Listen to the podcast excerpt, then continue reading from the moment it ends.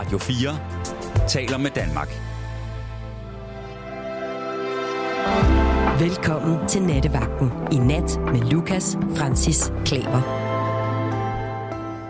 Ah ja, han er tilbage. Med ny introduktion, kunne jeg høre. Ny musik. Spændende. Jeg er tilbage, vikaren fra det ydre rum, Lukas øh, Francis, øh, altså mig. På en dag, hvor han, altså jeg, som så mange andre, har været klistret skiftevis til mit radioapparat og mit, min telefon og mit øh, tv-apparat, og hørt og set, hvad der er sket. Vi er ikke landet på en fjern planet, men det er næsten som om vi er. Vi har de seneste, seneste par måneder talt meget om politik, om samfundet, og faktisk også en del om kultur, hvilket bestemt ikke er en selvfølge. Gennem valgkampen og også gennem de sidste seks ugers regeringsforhandlinger har pressen og de mere eller mindre forsmåede partier, der en for en enten er blevet smidt ud på røv og albuer eller er gået selv, igennem al den tid, de seks uger, er der blevet snakket om, hvad der skiller os ad som folk, som samfund, som partier og vælgere og som danskere. Nogle vil have topskattelettelser, nogle vil have flere vindmøller, nogle vil have bedre skoler, og nogle vil bare have billigere skoler. Og så er der nogen, der bare vil have et godt knald, men dem hører vi ikke så ofte fra i medierne. Men nu har vi altså fået en regering. Det vil de fleste også gerne have. Vi har fået en bred regering, som det bliver kaldt, med Socialdemokratiet, Venstre og Moderaterne. De har brugt seks uger, jeg kan ikke gentage det nok, seks uger på at finde ud af, hvad de var enige om. Hvad de kunne finde ud af sammen og gøre noget ved sammen. Og så må man synes, hvad man vil om det. Der er sgu nok også en ret dikotomisk holdning til det i befolkningen. Enten er man A, eller også er man B. Og noget, vi kan blive enige om, ja, det er også noget, vi kan blive enige om at være uenige om. De kloge siger, at det var valgets tale, at det var det, vi gerne vil have, os danskere. Og derfor har de sat sig ned og fundet, eller nogen har sat sig ned, jeg siger ikke, jeg skal ikke øh, påstå, de er kloge nødvendigvis. De har sat sig ned og fundet enighed om virkelig mange ting. Det er fint. Men i aften synes jeg ligesom, vi skal prøve at rense luften lidt mellem os alle sammen. Blå, røde, gule, grønne, lilla, magenta, babyblå øh, og så videre. I den i morgen kommende regeringsånd vil jeg prøve at se, om vi kan bruge den her aften på at huske hinanden på, hvad vi er fælles om, som er så vigtigt. Ingen løftebrud nævnt, ingen glemt lige her. For hallo, der er en grund til, at vi overhovedet kan tale om det sammen. At vi kan give vores mening til kende og bare sådan nogenlunde forstå, hvad der bliver sagt. Der er en grund til, at jeg kan spørge, hvem har slugt den største kamel? Hvad er prisen på grisen? Imens det blæser en halv pelikan udenfor. Uden at de, der lytter med, tror, at jeg taler om et absurd menageri, som udsætter kameler for særlig grov behandling. Det er fordi, vi taler dansk. Simpelthen. Det har vi da til fælles. Okay. Tjek. Der var den første. Synes du ikke? Vi spiser spaghetti med kødsovs og boller i kaj og andesteg og gåsebryster. Og vi hører Kim Larsen, Minds of 99, dansk top og drikker, når vi tørster. For tiden hører vi også, det jul, det er cool alle sammen, og vi hygger os og spiser cool julekleiner og kager, og vi glæder os i denne tid og syr og syr og siger, at julen er så dyr. Vi er fælles som en del, venner. Brun eller hvid, høj eller lav, grublere, stabile mennesker og politikere på Twitter. Alle har vi noget helt unikt, og også en hel, man, en hel masse øh, helt igennem uoriginale træk. Det fælles giver dog en bedre smag i sovsen, synes jeg. Så lad os prøve at tale om de ting, vi har til fælles i aften. Kære lyttere, lad os tale om håbet i frosten, om lyset i vinduet. Lad os prøve at blive gode venner igen, efter den her, de her, ja, med valgkampen over ni ugers fighten. fighten. Øh, for det er jo for Søren Banjemus snart jul. Mit spørgsmål til dig, kære lytter, som du skal ringe ind og tale med mig om, det er, hvad er det vigtigste, vi er fælles om i Danmark? Ring ind på 72 30 0, eller 72 30 44 44, eller skriv på 14 24. Hvad binder os sammen? Er det verdens højeste skattetryk? Er det statsradiofoni? Er det Niels Bohr, Claus Meier, Nikolaj Koster Valdau? Er det musik? Og øh, mener du så Carl Nielsen eller Lucas Graham? Er det poesi? Benny Andersen? Måske, eller er det film eller frikadeller? Og noget mere betændt? er det varme videre på Store Bededag? ja. Det ved vi jo ikke, om vi kan sætte dagen af til øh, fra 24. Ja, hvad kan vi egentlig blive enige om, og hvad kan vi sige, øh, hvad kan vi pege på og sige, det er dansk, det er gammeldansk. Svar mig ved at ringe ind på 72 30 44 44, eller send en sms til 14 24.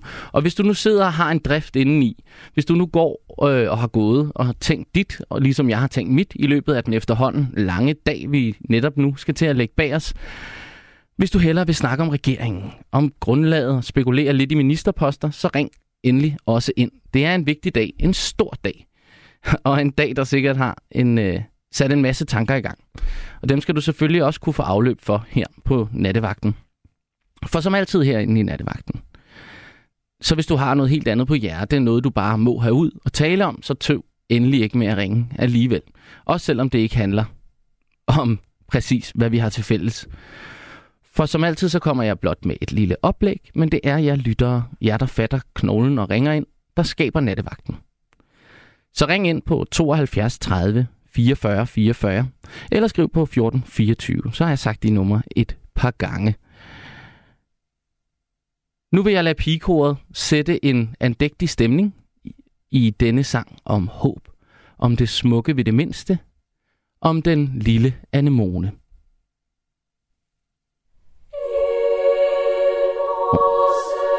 En rose så jeg skyde, mener han selvfølgelig.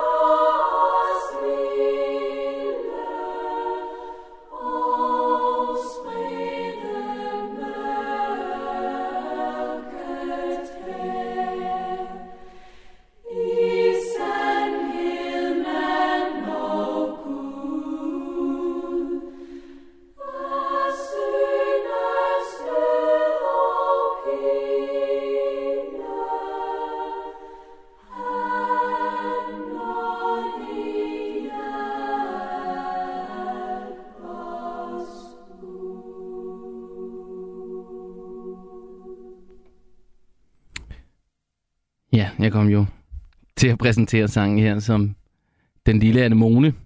Det er det jo ikke. Det er en rose, så jeg skyde. Jeg startede med Den Lille Anemone, en af mine yndlings, men Så tænkte jeg, vi er jo også i juletiden, og det er en sang, vi altid synger rundt om juletræet hjemme hos mig.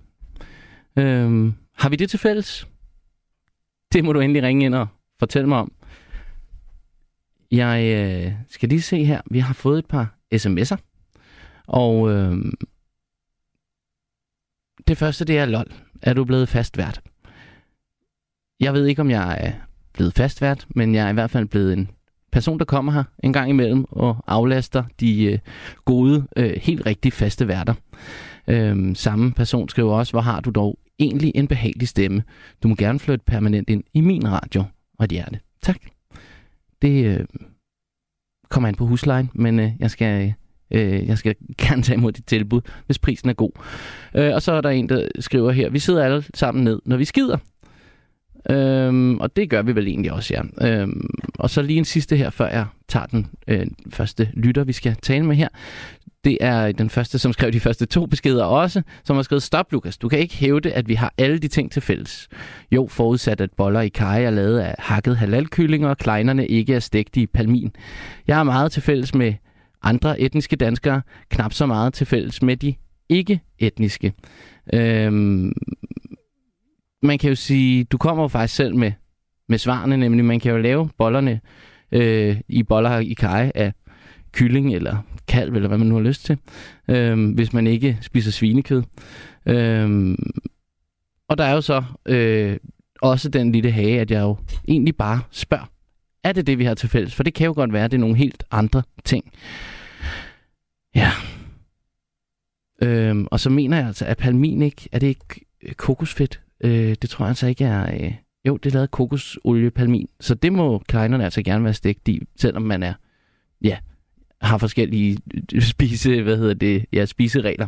Nå, nok om det. Vi har fået øh, Jon med på linjen. Velkommen til. Lu- tak. Lukas, Jeg hedder Lukas, ja. Nå, men, men øh, der har jeg da ikke hørt så godt, at, du, øh, at, at jeg hører næsten nattevagten hver nat. Men øh, har du været, ja, du må jo have været på før, men øh, jeg synes ikke, jeg har hørt dig før. Er du, er du øh, kun på en gang imellem som stand Ja, jeg, jeg er lidt som en stand-in, så det er enten, hvis der er akut sygdom eller akut, øh, hvad hedder det, andre ting, der kommer i vejen, så, øh, så bor ja. Jeg tæt på, øh, på stationen, og så, ja. Så tager jeg fat. Så jeg har været her et par gange før, en fire, Okay. fire gange Men- eller noget. Har du så hedder det, været, altså, har været producer, eller som regel, så er der, der er mange af dem, der bliver værter, som har startet med at være producer. Øh, Og det er, det er lige nøjagtigt også tilfældet for mig. Øh, Jeg var så dog væk. Jeg var producer på nattevagten fra nogenlunde fra øh, kanalen åbnede her på Radio 4 til øh, sidste sommer. Øhm, Ja. Så har jeg så været ude og lave en masse andet radio, øhm, aha. hvor jeg har jeg har både været producer og redaktør på en masse forskellige, alt fra historie til krimi Ja. og nyheder og så videre. Øhm, men så kom jeg altså tilbage, fordi min gode øh, kollega, øh, Sanne Gottlieb, en dag var syg og manglede en, øh, hvad hedder det, en vikar. Og det blev så altså mig. Kar. Susanne Gottlieb, ja, hende har jeg talt meget som... Altså, jeg er jo jeg er gammel i går, det ved du så ikke, men øh, jeg ringede ind fra det øjeblik, jeg opdagede, at jeg var nede i Radio 24 Ja. og, og nattevagten, altså da jeg flyttede herop, hvor jeg bor nu i Nordsjælland for otte år siden, øh, der tændte jeg min radio, og så øh, var der noget, der hed, der hed Radio 24 og nattevagten. Og siden da har jeg været måske et, par hundrede gange. Jon, øh, Øh. det, hvad hedder det, det, du går lidt uldent igennem øh, din telefonforbindelse. Øhm, er det noget, du har hørt før? Øh, jeg ved ikke, hvad der er. Kan, jeg skal, kan du høre mig? Hallo? Øh, ja, det, det, det hakker en lille smule. Jeg får bare et par, et par sms'er om, at, øh, at folk har lidt svært ved at høre dig. Er du på en Ja, fastnettelefon eller på en mobiltelefon? Jeg er på en mobil. Men altså, jeg har et problem, øh, at, at, og det skal jeg få ud af, hvad, hvad under i, fordi problem, jeg kan altid høre jer, når jeg ringer ind, altså uanset hvem jeg taler med, kan jeg høre jer, ikke? Hmm. Hvem jeg taler med. Men I kan ikke høre os. Nej. Har du mulighed for at stille dig lidt hen i nærheden af et vindue? Øhm, det det Ja, nu- lyder mærke, hokus pokus, men det virker altså nogle gange.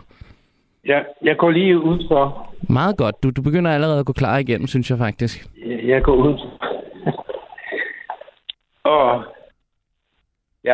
nu er jeg udenfor, og nu skulle jeg gå meget klart igennem. Du går meget Hvorfor? klarere igennem, meget, meget bedre. Ja. Ja, ja det er noget værre øh, lort. Jeg skal have fundet ud af, hvad det, øh, hvad det, øh, hvad det bunder i. Øhm, Det, øh, det, jeg, har selv, jeg har siddet i et, øh, i et callcenter på et, i et telefonselskab. Det kan simpelthen bare være tykke mure. Altså god isolering øh, eller beton. Øh, især sådan noget, Ja. ja.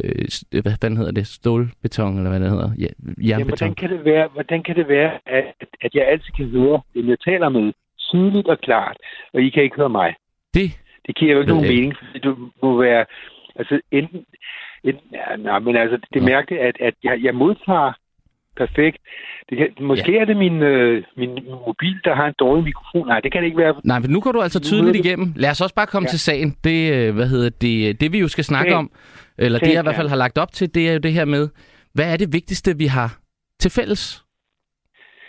Nå, jamen, det var jeg ved, faktisk ved at skrive en, øh, en, øh, en meget øh, intelligent... Øh, øh, det er ham der, han er meget hurtig på aftrækkeren, ham der, din øh, producer der, ikke?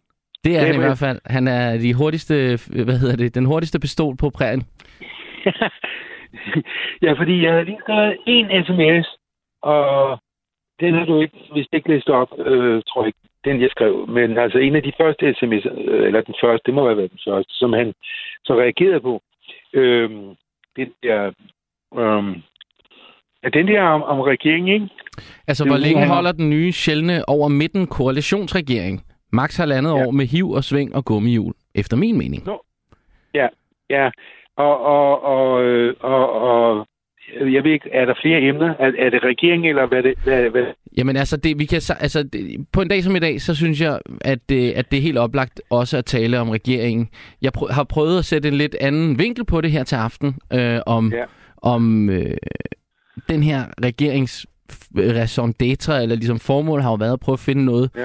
de kunne blive enige om bredt øh, i, som repræsentanter for halvdelen af danskerne.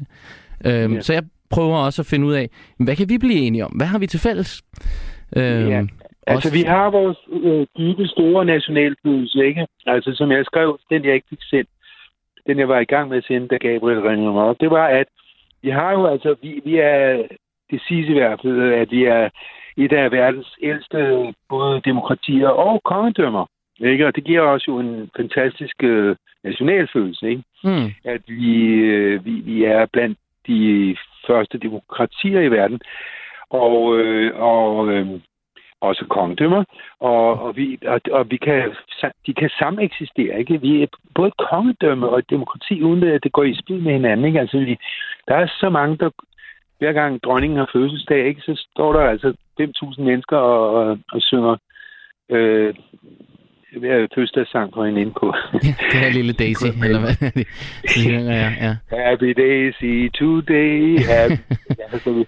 men, al- nej, men altså, vi har det her, øh, Lukas, at, at vi øh, har øh, øh, den der tradition for, for demokrati og valg. Ikke? Og, øh, og altså, vi har altså den der følelse af, at vi har noget fælles som danskere. Ikke? Altså, vi er ikke så splittet som visse andre folkeslag. Vi er ikke så hvad, er siger du? Så splittet som Mm. mm. andre folkeslag. Mm. Mm. Altså, der er jyderne, og så er der de andre, ikke? Eller også kan man vente om at sige, der er københavnerne, og så er der de andre, ikke? Men øh, altså, vi, vi, vi, vi har det meget godt sammen, ikke? Altså, vi er, Hmm. vi er ikke så forskellige, vel? Altså, vi hygger os med jyderne, og de hygger os så... De hygger sig også med os københavnere. Jeg ved ikke, hvad du er, men... Øh, Men altså, vi har den der fælles nationalfølelse, og øh, en nationalsang, som øh, vi har to, ikke? Eller en kongesang og en national, som vi synger hver nytårsaften, så står vi der for våde øjne og med champagneglasset, ikke? Og, og, og dronningen holder sin nytårstale, sin 50. 20. nytårstale, eller hvor meget det nu er, ikke? Jo, jamen det må det jo og, være. Og den dag, at, at dronningen dør, ikke, så, så sørger hele Danmark, ikke? Ja, ja, ja jeg, stod, jeg stod selv, jeg arbejdede på Christiansborg Slot, da øh, prins Henrik øh, døde, og, Ja. øh, og stod, øh, stod vagt ved hans kiste, øh, under, øh, Okay. da der var Castrum Doloris, som jo altså det her Ja. smertens leje, hvor alle danskere kunne komme forbi, eller alle, sådan set, man må ikke være dansker, men alle kunne komme forbi og tage deres afsked med kisten, som jo lå rigtig flot på sådan lilla klæde. Det var prinsen selv, der En havde... lukket kiste, vil jeg mærke. En lukket ikke kiste. lige det- Ikke det lige ikke det parat. Nej, lige præcis. det. Det, Ja, det, det nej. vi heldigvis gået væk fra for, for øhm, flere hundrede år siden øhm, i Danmark. Jeg, synes, jeg synes da, at, at det er tid ting, at man kan se på et dødt menneske. Ikke? Altså ligesom, ligesom man øh, tager afsked med sin... Altså, jeg var inde og sige min far, da han var død, ikke? Mm. og min mor også. Men øh, at tage afsked med dem, ikke? Og, og give dem et kys. Og Ja. øh, det, det, det mener jeg, at, at for at have et naturligt forhold til døden, og nu kommer vi ind på et andet emne, som vi ikke skal komme ind på. ja, Vi ja. taler Nå, om politik. Men der kan jeg i hvert er- fald bare, det var det, jeg lige ville sige med det, det var, der kunne jeg nemlig mærke, den her øh, prins, som jo ikke havde haft det nemt i sin tid i Danmark, i sine øh, 50 år i Danmark. Øh, han, han, kærligheden til ham var jo trods alt alligevel så stor, at øh, Ja. der, der kom lige så mange og tog afsked med hans kiste, næsten i hvert fald, som der kom og tog afsked med dronning Ingrids øh, kiste, Ja. som jo var meget folkekær, Ja, og var ja. rigtig, rigtig Ja. længe en del Ja. af det danske samfund. Så det, Jamen, ja, Ja. Ja. Jeg, jeg kunne tale en halv time, men det har vi ikke tid til om, om, øh, om Henri. Øh, det øh, et eller andet, hvad han nu øh, Henri. Men altså vores... Øh, Henri Altså- de Montpessat. ja, det må Pessar, ja, ja. Men altså, øh, han havde altså en, en grum skæbne, ikke? fordi han følte sig aldrig helt accepteret, og det skulle man have gjort noget ved, eller dronningen skulle have gjort noget ved det, ikke? Hmm. Nå, nok om det. Ikke, vi- nu kommer vi ind på den, øh, hvad hedder den. Vi, vi kommer til at tage nogle tangenter her, Jon. Men, men, Vi men, har men demokratiet, vi har det her, de, ja. Ja. det her dobbeltforhold til kongehus og demokrati. Ja. Og ja, men vi har vores sangskat og vores øh, øh, litteratur, litterære skat, ikke? Altså alle Mm. de der fantastiske... Altså, vi har to Nobelpriser, ikke? Eller tre, rettere sagt. Øh, i, øh, altså, altså i, i litteratur, ikke? Og vi har... Ja. Øh, vi, vi, altså, vi har... Den er jo efterhånden ikke meget... Ej, undskyld. Ja, Hvad for noget? Ikke meget værd? ja nej, det- efter de gav Bob Dylan, øh, så jeg synes, det var sådan en lille smule... Ikke så meget om Ah, men litteratur i hvert fald. Hey, Lukas, Lukas, nu siger du noget, der provokerer mig vildt meget. Hvis ikke han, den i verden, skulle have en Nobel... Du Og- ud, John. Du, øh, kan du gentage? Nej. Hvis ikke den største sanger i verden skulle have Nobelprisen? Den, den, en af de største sanger i verden Mm-hmm. skulle have Nobelprisen i litteratur. Men han har jo Hvem kun skrevet en bog, og det er en dagbog. Jamen, det er jo ikke derfor, han er... Lukas, du kan ikke forstå en siden. Er du dum som et bræt, eller lader du bare... Driller du mig? Ah, Driller du mig? nej, jeg driller dig ikke, men, men, men jeg, jeg sætter det bare lidt Det på spidsen. Altså, jeg vil da ikke sige, at er den... Nu er Det er selv... ikke på grund af hans sprog, han har fået, eller på grund af hans... Han har lavet 100 LP'er med... Det er bare ikke med litteratur. Sagt, ja, det er hans tekster. Det, det, det er ikke litteratur, men altså, det er fair nok. Det er fair nok. Den, øh, Det var da derfor, han fik den. Altså, det, det er meget svært at få Nobelprisen i litteratur. præcis. Så, så, så det er da ikke en fejltagelse, når, når, når Dylan har fået... Øh, han var jo øvrigt meget ydmyg, da han fik den, ikke? Fordi han, han, han... Jeg ved ikke, om du kan huske det, at han tog Obama på skuldrene og sagde, tak skal du have. jeg ved ikke, om du kan huske klippet der for... det- det kan jeg ikke huske, nej. Nej, men for seks år siden, eller hvad det nu var. Men, men altså, han er jo en fantastisk... Altså, han, han synger ikke godt, men øh, han, han, han, han, han laver nogle fantastiske sange ikke? Og, og tekster, og det var derfor, han fik den. Og så er den ikke længere. Okay, men vi har de her, øh, vi har Nobelpriser i litteratur. Hvad er det for noget dansk Ja. litteratur, du synes er sådan noget af det, vi, vi rigtig kan være stolte af, og som kan bringe os sammen? Øh, Ja, ja, ja, ja, på toppen af... Mm. Faldt du ud igen, Jon? Jeg tror, du faldt ud. Vi prøver lige at lægge på og øh, ringe dig op igen. For vi skal også have hørt, om Jon har fået sin opvaskemaskine. Det er der efterhånden rigtig mange lyttere, som, øh, som har skrevet ind til, til mig og spurgt. Så det skal vi selvfølgelig også have fundet ud af. Henrik Pontoppidan, hallo? Ja, så er du tilbage. Ja, super. Henrik Pontoppidan. Kender du ham? Ja, jeg har faktisk ikke læ- Jeg tror ikke, jeg har læst noget, Henrik. Måske noget i skolen. Øh, men jeg kender, jeg kender Altså- navnet rigtig godt. Er du gået ud af 7. klasse, eller? Øh, jamen, jeg fortsatte også efter det, ja. Nå, men altså, man læser jo, hvis man går i gymnasiet, ikke? Så læser man jo Pontoppidan, ikke? Bare en novelle, ikke? I dansk, ikke? Nå. Mm. Hallo? Ja, ja, ja, ja. Og så er der Herman Bang, og, og, og så er der så er der ham, der fik, den anden, der fik Nobelprisen, øhm, Jensen, ham, den onde Jensen, altså øh, Johannes V. Jensen. Mhm. Ja. Jeg kalder ham den onde Jensen. Han fik også Nobelprisen. Jeg har også lige fået en sms her, der står Johannes V. Jensen. Ja, men han var ond, fordi han, han øh, slog hånden af sin søster, som også var en stor forfatter. Men så de havde et dårligt forhold. Men det var ikke Tit Jensen, hed hun. Det var ikke hendes skyld, det var hans skyld, fordi han var en lille mand, åbenbart. Så skulle da ikke hånden af sin søster, Lukas. Det gør man da ikke. Det er en... Det, nej, det kommer, kommer an på, hvordan hun skaber sig, men øh, vil jeg ikke sige det. Erfaring, jeg taler erfaring, fordi jeg har en søster, jeg har tre. Og den ene af de søstre, hun er ganske aldeles ulydig, og en dag... Nu falder Jon, du falder ud igen. Jeg kan ikke høre dig. Hvad? Nu kom, du falder lige ud igen, Jon. Det var noget værre noget. Ved du hvad, vi må hellere afslutte, fordi, fordi øh, lytterne de bliver drevet til vanvid. Jeg, jeg ja. må have en ny telefon, eller jeg må skifte telefon til et eller andet, må jeg gøre. Ja, ja det kan være, det er noget med dit telefonselskab. Det kan være, du skal finde nogen, der har bedre dækning. Jeg skal høre dig, før du smutter, så skal ja. jeg høre dig. Har du fået din opvaskemaskine? Hvad taler du om? Der er så mange, der har skrevet ind til mig og spurgt, om øh, de kan få at vide, om du har fået en opvaskemaskine. Uh, jeg ved ikke, hvad du taler om. Okay, det kan være, det er en anden Jon, de tror, det er. Nej, nej, nej. Nu skal jeg fortælle, hvad det handler om. Og det er ikke en hel masse. Det er en person, som chikanerer mig, hver gang jeg kommer igennem. Nå. Så denne person øh, synes, det er morsomt, og, og I, I, I er jo nye og nye og nye. Der kommer hele tiden nye nattevagter til. Ikke? Det vil sige, I kender ikke historien for fem eller seks år siden kom jeg igennem en af de første gange, jeg var igennem, og så talte jeg om, at jeg havde et problem med min opvask. At, at, at jeg... Kan du høre mig? Nej. Jeg kan sagtens høre dig. Du må sige ja en gang imellem, ellers tror jeg, at jeg er koblet af. Altså, ja. jeg havde et problem med at tage min opvask. Ikke? Altså, jeg har ikke nogen opvaskemaskine, men jeg, min, min, min opvask håber sig op, og så lige pludselig så tager det en time at tage opvasken. Ikke? Og så var, så, var, så var der en, der øh, foreslog, at jeg skulle have en opvaskemaskine. Ikke? Og så skrev jeg, eller sagde tilbage, at jeg havde ikke plads til en opvaskemaskine.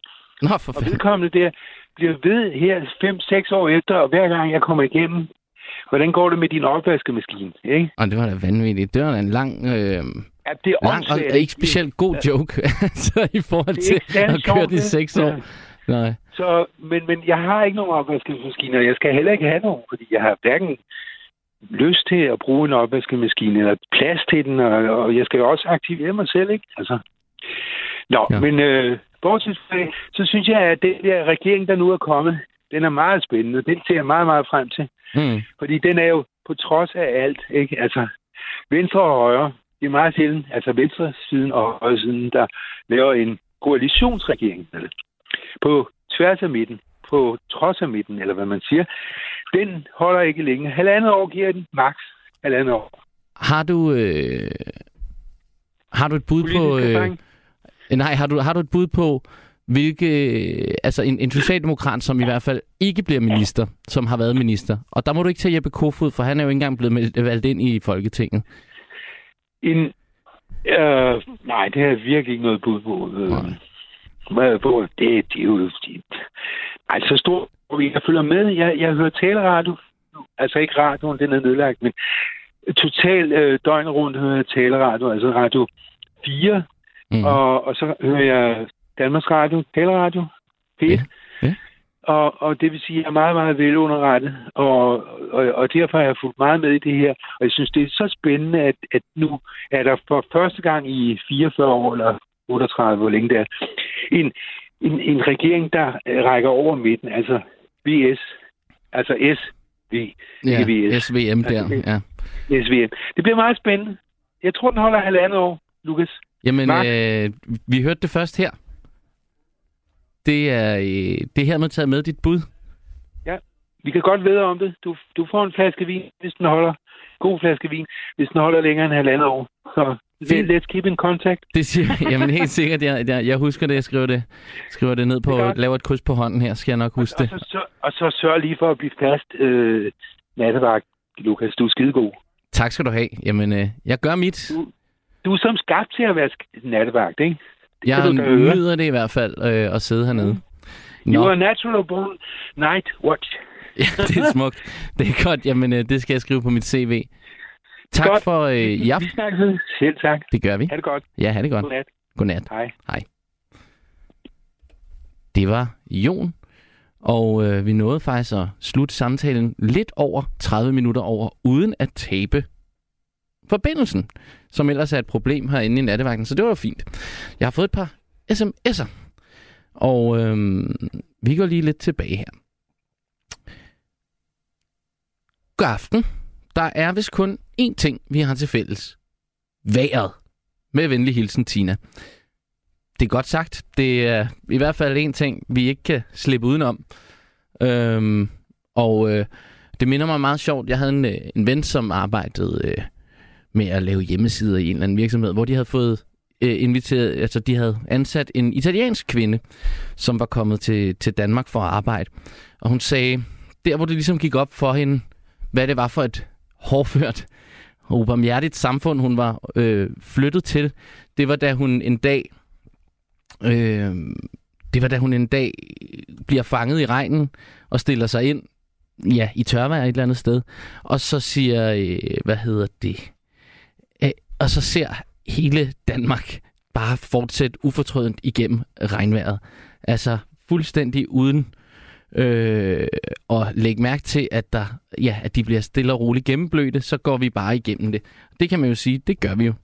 Øhm, så vi har ikke alene været, vi har også en foragt for dens intentioner om at holde os inden døre til fælles. Nå, men vi er simpelthen så heldige, at vi har øh, lige tid til et lille stykke musik, øh, før vi har, øh, før vi skal tale med den næste lytter, som jeg faktisk godt ved, hvem er, men øh, jeg synes, at det er på tide lige at have et lille øh, afbræk her. Skal vi se. Det vi skal høre nu, jeg har valgt kun at høre, sætte dansk musik på, for det har vi i hvert fald til fælles. Og ham her, det er jo vores salige nationalskjald. Det er et af mine yndlingsgasolin-numre, vi skal høre her. Sirenesangen. Har du mistet det gyldne håb, som du fik i gave ved din barnedåb? Og går du tom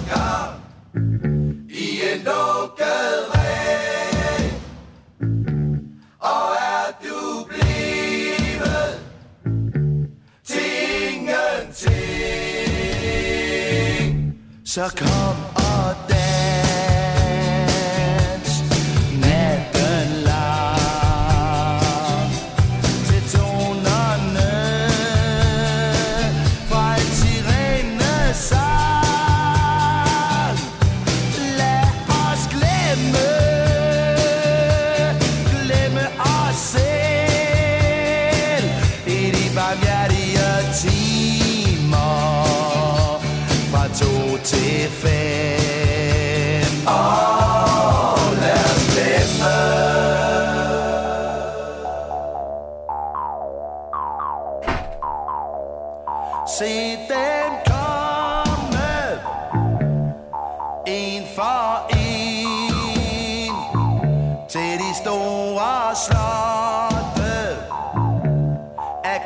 og sten Og se dem handle I den kolde krig Med brugte biler og sminkede lige. Så kom og dans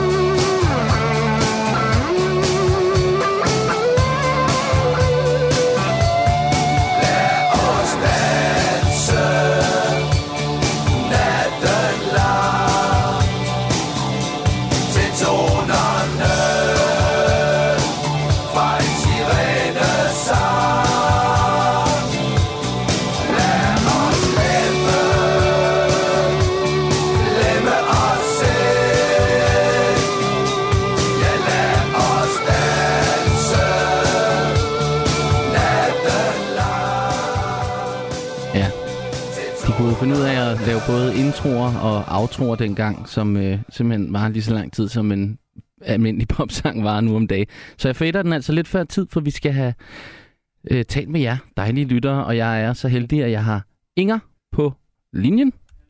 Er det- Ja, god aften, god nat. Ja, jeg er kommet sådan en hovedkuls ind i det. jeg Jamen er jo ikke altså, helt klar over, hvad genren egentlig er for noget i aften. øh, jamen altså, vi har jo fået, øh, hvad hedder det, at vide, at vi, at vi i morgen får en ny regering.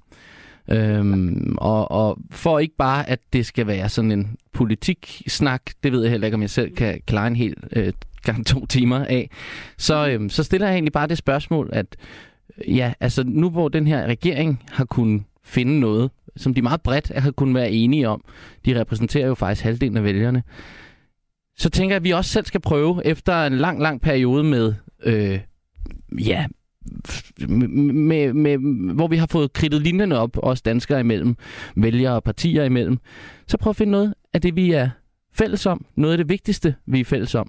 Os øh, danskere. Men vi kan også godt bare snakke om regeringen. Nej, men altså ude for det regeringsforslag, der er blevet fremlagt i dag, Hmm. Altså, så er der den, altså det er jo ikke, det hele er ikke min kop te, men altså det, det vil det jo aldrig være i et demokrati. Nej, det, det, det er meget godt. Som, som Churchill sagde, at øh, den værste øh, styreform, det er demokrati, hvis man ser bort fra alle de andre styreformer. det er der jo en, en form for sandhed i. Altså jeg kan godt se med de tre folk, der er landet, øh, der, der, skal, der kan det ikke se så meget anderledes ud, end det, der, de har fundet frem til.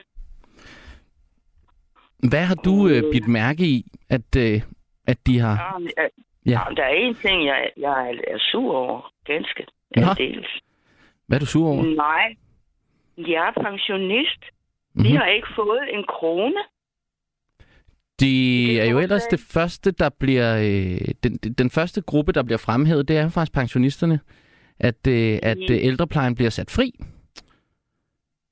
Øh, det er rigtigt, men det, ja, det ved jeg godt, men det, Men det er Det- selvfølgelig det har ikke en, en, for, en hævning af folkepensionen eller noget. Det, det kan vi hurtigt blive enige om. nej, det er simpelthen alle får skattelettelser og beskæftigelsesfradrag og alt muligt. Mm. Pensionisterne, de får ikke en krone. Det gør de unge heller ikke. Det er også Ved i du hvad, starten og i slutningen af jamen, der, er livet. Jamen, der er jeg også sur. Ja, ikke? Det, men det, det, du, ja, jeg kan jeg fortælle dig, hvor jeg er rigtig sur. det må du da At gerne. At de, Men skærer, at de skærer på kandidaten, det kan jeg ganske enkelt ikke forstå. det synes jeg også er hul i hovedet, og jeg håber, at det er sådan en ting, som de skriver på, for at de har noget, de kan forhandle væk, når de mødes med de andre partier. Jamen, de har jo snakket om det et stykke tid. Ja, Det er jo ikke, det er jo ikke nyt, for jeg kan huske først, det, da det kom frem her, jeg kan ikke huske, hvor længe det er siden, så de er da ikke rigtig kloge. Hvis de vil have, at man skal kunne lave en kandi- kandidat på et år, så får de da ikke den kvalitet, som en kandidat indebærer.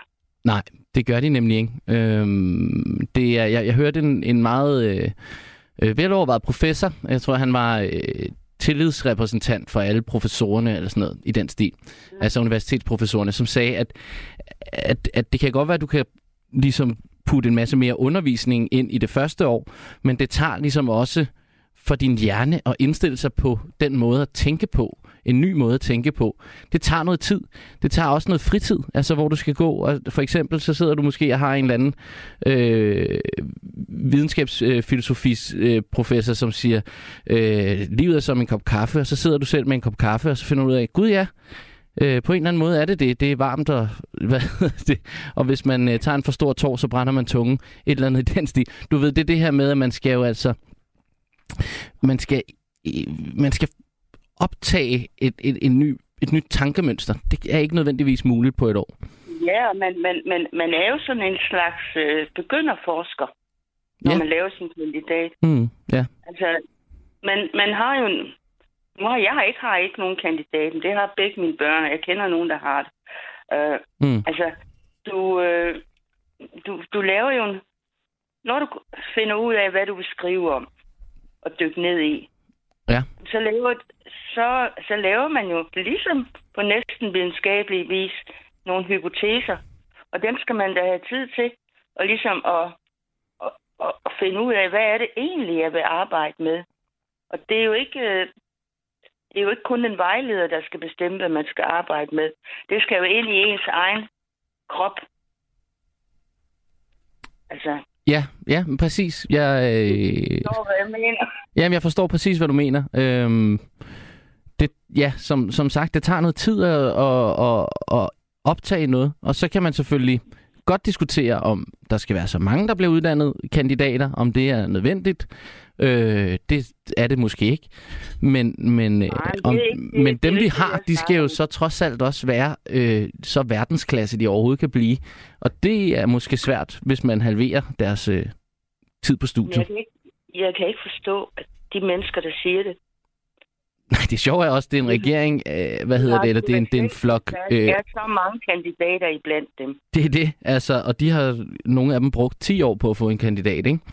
Øhm, fordi de så også har lavet en masse politisk arbejde eller et eller andet Ja, i ja. mellemtiden. Men øh, nej, Ja. ja. men, men altså, nej, der, der er jeg også vred. Det kan du godt høre. Ja, det kan, jeg, Ja. det, det kan jeg sådan set også godt forstå. Men hvis vi skal prøve så at tænke, hvad er så noget godt? Øh, ved det, de har fundet ud af? Ja. Åh, det var... Nej, altså...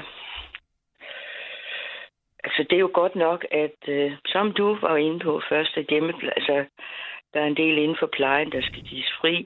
Mm. Øh, de siger også, at, at øh, ja, men ja, de siger, at øh, der skal ske et lønloft hos offentlige ansatte, og man tænker vel på sundhedsvæsenet, når man sundhedsdelen, det tror jeg, folk tænker på. Men Mm. de har jo ikke præciseret, hvem det egentlig skal have. Nej, nej, dem, der skal have de her 3 milliarder i øh, lønstigninger. Nej, Nej, det og det de ikke bliver også interessant, hvordan de ligesom finder en model, fordi det skal jo stadig være under den danske model, øh, og det, det bliver meget spændende at se, hvordan de... de Fordi, altså, altså, altså nu, nu, kommer, nu kommer der overenskomstforhandlinger med altså, de pri- private nu her til foråret. lige præcis. Øh, jeg, vil, jeg vil dog lige sige i forhold til det her med pensionister, øh, om, om, om der er, er ekstra penge på vej, så er der øh, s- øh, for det første godt, allerede, ja, der er ældre, der er både øh, den skattefri ældrecheck, som øh, kommer til at gå op på, øh, øh, de vil forhøje den permanent med f- øh, 4700 årligt. Øh, og der vil også komme en, øh, de vil også forhandle her i januar en ny inflationshjælp, som gerne skulle være en skattefri check på 5.000 kroner. Øh, det vil så være et kun indgangsbeløb. Jamen, det er kun dem, der er berettiget til ældrecheck. Ja, det er rigtigt. Der er nemlig sådan noget 300.000, øh, hvad hedder det, folkepensionister, som ikke kan få sådan en ældrecheck. Øh, Og det vil sige, at hvis du har lidt på, på din bankbog, så kan du ikke få en skid. ja, og der er heller ikke nogen skattelettelser for folk, der ikke er i arbejde. Nej. Nej, det er vi enige om. Ja. Men hvis du så skal kigge ud over det her politiske, øh, og du så, hvis du, når du sidder, det ved jeg ikke, om du gør, men hvis du en dag, en gang imellem sidder i dit stille sind og tænker over det at være dansker og være en del af det her danske samfund, hvad er det så, du bliver stolt af, at vi ligesom har til fælles, og som du synes gør os specielle her i Danmark på en god måde? Mm, det er, at vi har et så lille land, som kan så meget. Ja. Det, øh, jeg kunne næsten ikke have sagt det bedre selv. Vi er et lille land, der kan en masse. Øhm, Og øh, det, hænger lidt sammen med det, vi snakker om med kandidaten, fordi jeg har boet i USA et år. mhm. Og, og vi har jo ikke nogen råstoffer. Jo, det har vi. Vi har vores hjerner. Vi har så også, altså vi er den største, når, når tyrefeltet kommer op og kører igen, så vil vi igen være den største øh, olieeksportør i EU. Så vi har også olien. Vi snakker bare ikke om den.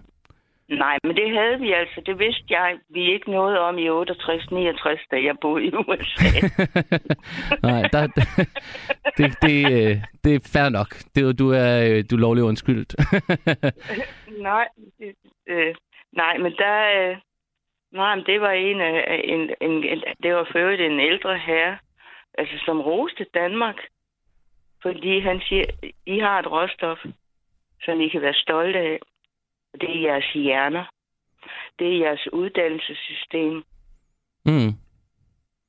Jamen, jeg er, øh, jeg er enig, og det er jo sjovt. Altså, der er jo det her begreb, den kreative klasse, ikke?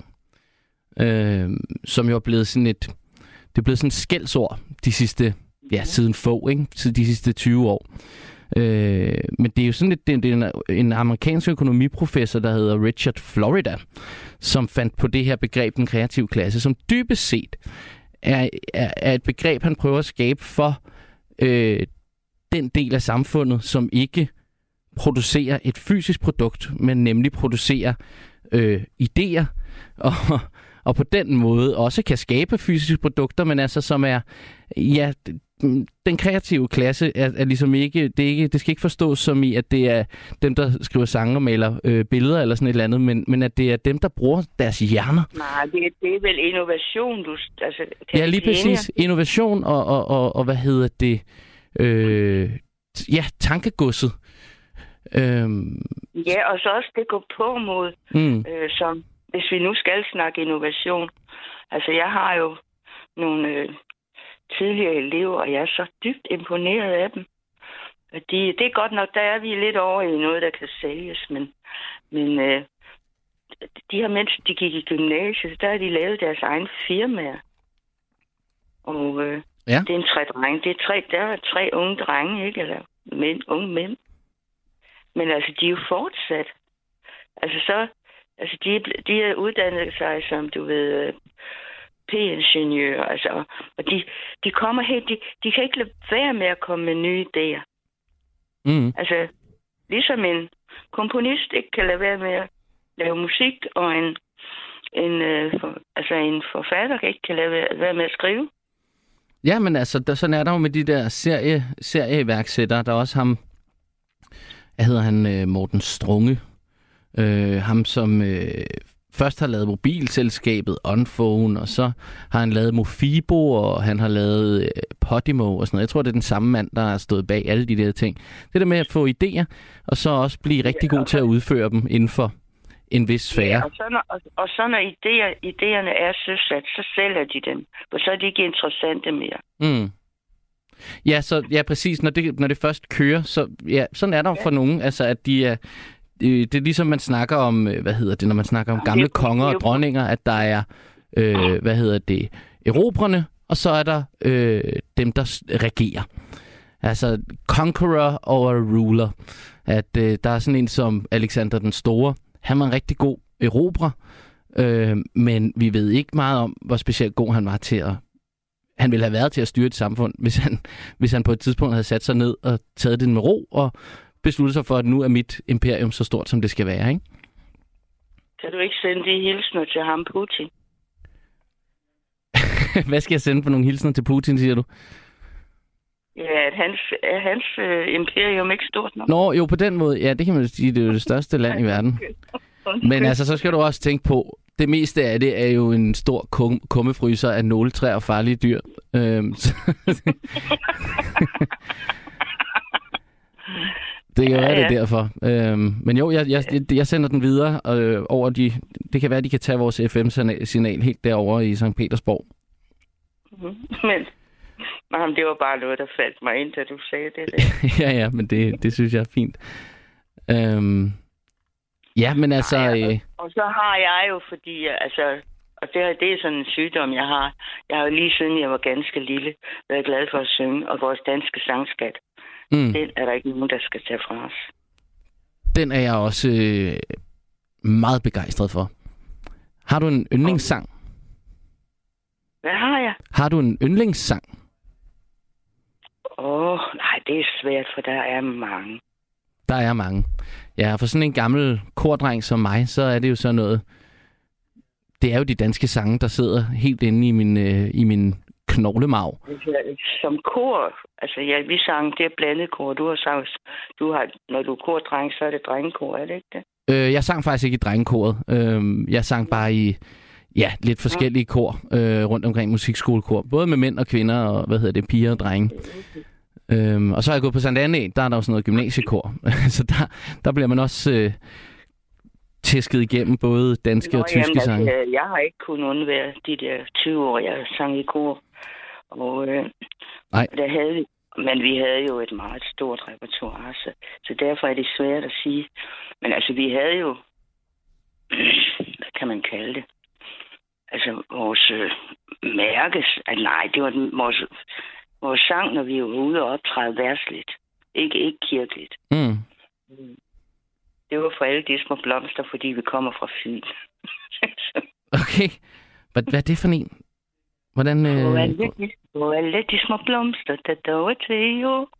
Fåle det er et til at sige. Så fine friske farver, som bøgeskov i står. Der til har jeg aller... Undskyld, jeg kan jo ikke synge. Allerførst et læge. Og hvor jeg væger øjet hen, jeg ser så sager jeg. Det lå så forhåndelig. Her er jeg i mit sag. Jeg mærker i år, i Danmark er det vor. Det lå så forhåndelig. Her er jeg i mit sag. Naturen er for forandret. Eller jeg har borgen blank. Med dejlig fynsk. Nå, vi skulle jo synge den på fynsk. Jamen, det er godt, det godt med noget og, øh, og, og, og, og dialekt. plus, jeg sang altså, jeg sang ikke sopran, jeg sang alt, men det her... Ja, det var melodistemmen, så vi, så vi lige kunne følge med. Jamen, den er god. Den er god. Jeg, øh, jeg, har, jeg har hørt den før. Jeg kendte, jeg kendte den ikke umiddelbart, men jeg kender godt melodien. Nej, og alle de børn, jeg har haft, nu har jeg... Det, min stemme er ikke, hvad den har været. Det må jeg så sige. Det sker. Men øh, alle de børn, jeg har haft i skolen, de har lært den. Og først så har de sagt til mig, fordi vores sangbog... du har været skolelærer, eller hvad? Ja, ja. Mm. Der stod den jo på fynsk. Og så siger de det første, de siger, det kan vi ikke læse. Jo, sagde det kan I godt, for den, den står nemlig med lydskrift. Ja, det kan I godt. så, Så noget girafsprog der. Ja.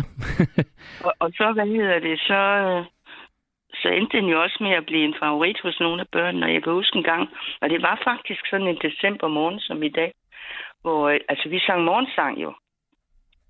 Ja. Og jeg valgte en sang, og de valgte en sang. Ja. Øh, og så var der en, en, en decembermorgen med sne, ligesom i dag. Så der et, et af børnene, en dreng, han, han siger, han ville gerne have, at vi skulle synge for alle de små blomster. Jeg kan prøve lige at kigge ud af vinduet. Hvor mange. det var ikke fordi... Nej, men altså... Men, men det, det er jo dejligt også, når du kan få det til at smitte af på børnene, de her sange. Sådan. Og Ja. ja. de også kan, kommer til at kunne lide dem.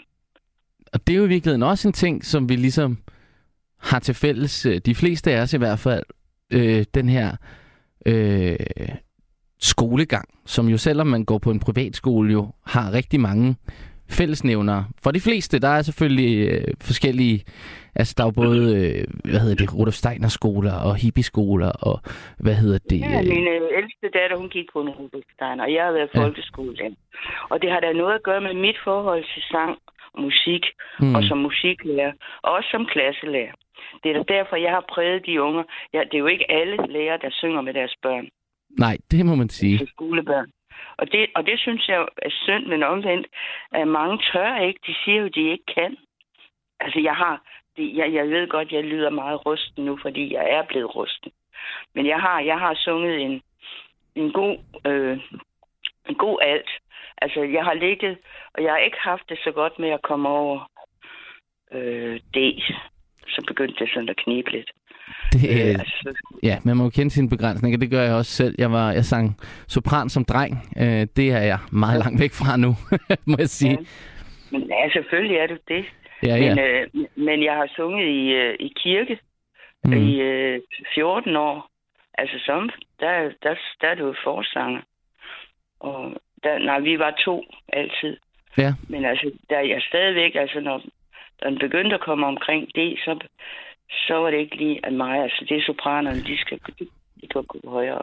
Men jeg må dog sige, at jeg synes altså, det lød fint, da du, øh, da du sang. Det var rent og klart. Nej, men jeg synger stadigvæk rent. Ja, det er jo det. Ja.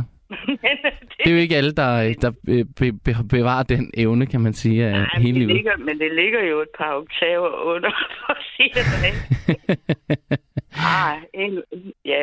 Det er fair nok. Nej, det- Altså, sådan en øh, som Johnny Cash, han begyndte også at synge, og, og, og Leonard Cohen, for den sags skyld, begyndte jo, og han Ja. havde altid været, været dyb i sin stemme, men han begyndte jo kun at, kun at synge sådan her, helt, helt nede i maven, ikke?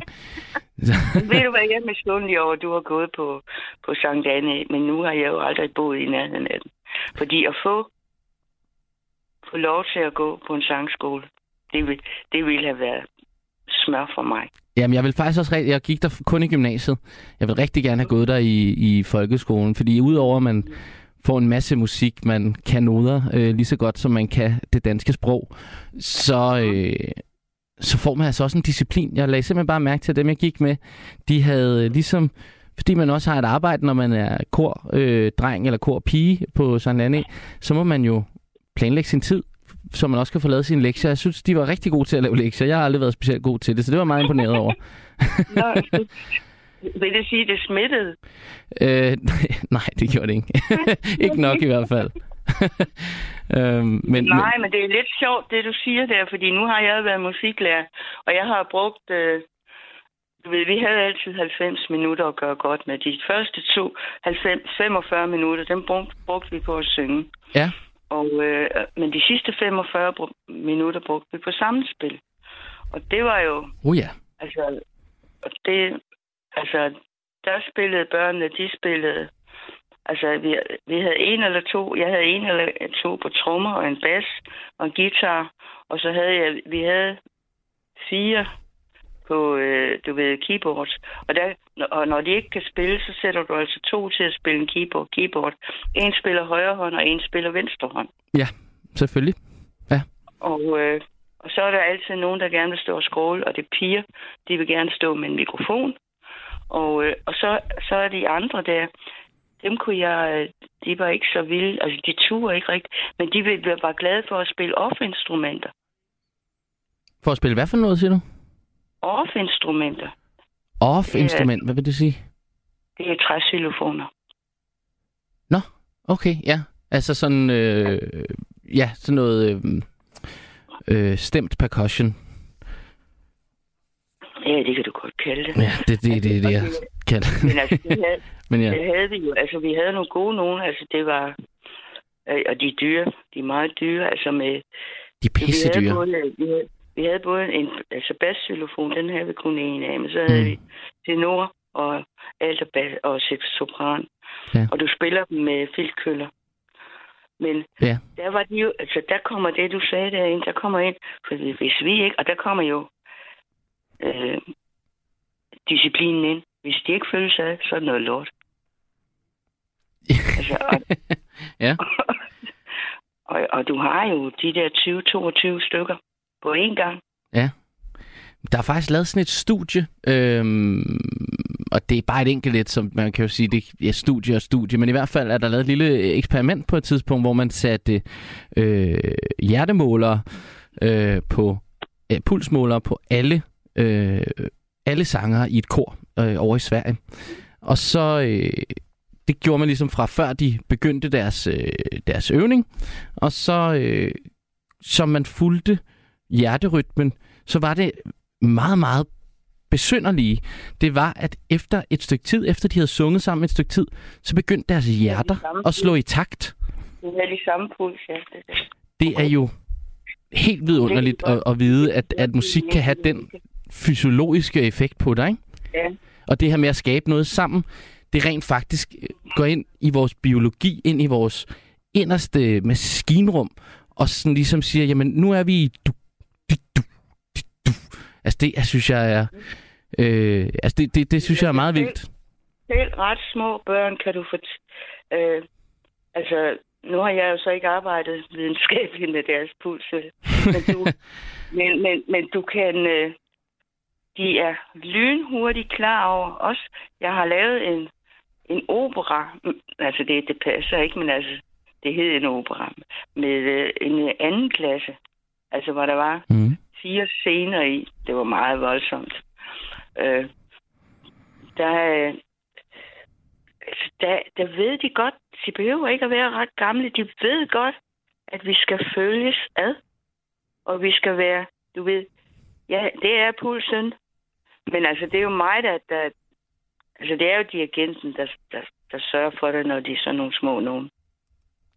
Ja, præcis. Og der, selvfølgelig er der det her med at synge i takt, og det er jo også ret vildt. Det kan man også ret hurtigt nemlig lære, og man kan også se på babyer, at når de står og rocker med til musik, du ved godt, den der babydans, hvor de står og holder armene på, på et eller andet bord, og så står de og brækker numsen op og ned, ikke? Ja. Øh, lige præcis. Det kan man jo godt se, de, de gør det jo i takt med musikken. Øh, mange, øh, de fleste babyer i hvert fald. Det ligger fuldstændig urinstinktivt i os. Der har jeg sådan en lidt sjov historie, hvis vi har tid til det. Har vi det? Det har vi. Fordi min øh, eksmand, han er organist. Og øh, altså en kirkemusikalsk en af slagsen. Ja. Hvor et år for mange år siden, øh, der lavede han, øh, der var noget, der hedder Sangerdysten fra kyst til kyst. Det var en korkonkurrence, som Danmarks Radio øh, stod for. Ja. Og der lavede han så... Øh, altså, der kommer man ind, man melder sig. Det gør korerne selv. A, B, C eller D-række. Og øh, øh, A-rækken, det er selvfølgelig den sværeste. Og D-rækken, D-rækken der synger de enstemmigt. Men det er stadigvæk kor. Ja. Og øh, der skrev han jo så værker, altså de der øh, obligatoriske sange, som de her kor skulle have. Der er to runder. Han mm. skrev dem til, og de blev så sendt rundt i landet. Så, øh, så stod han så for finalekoncerten, som skulle holdes op i Aarhus.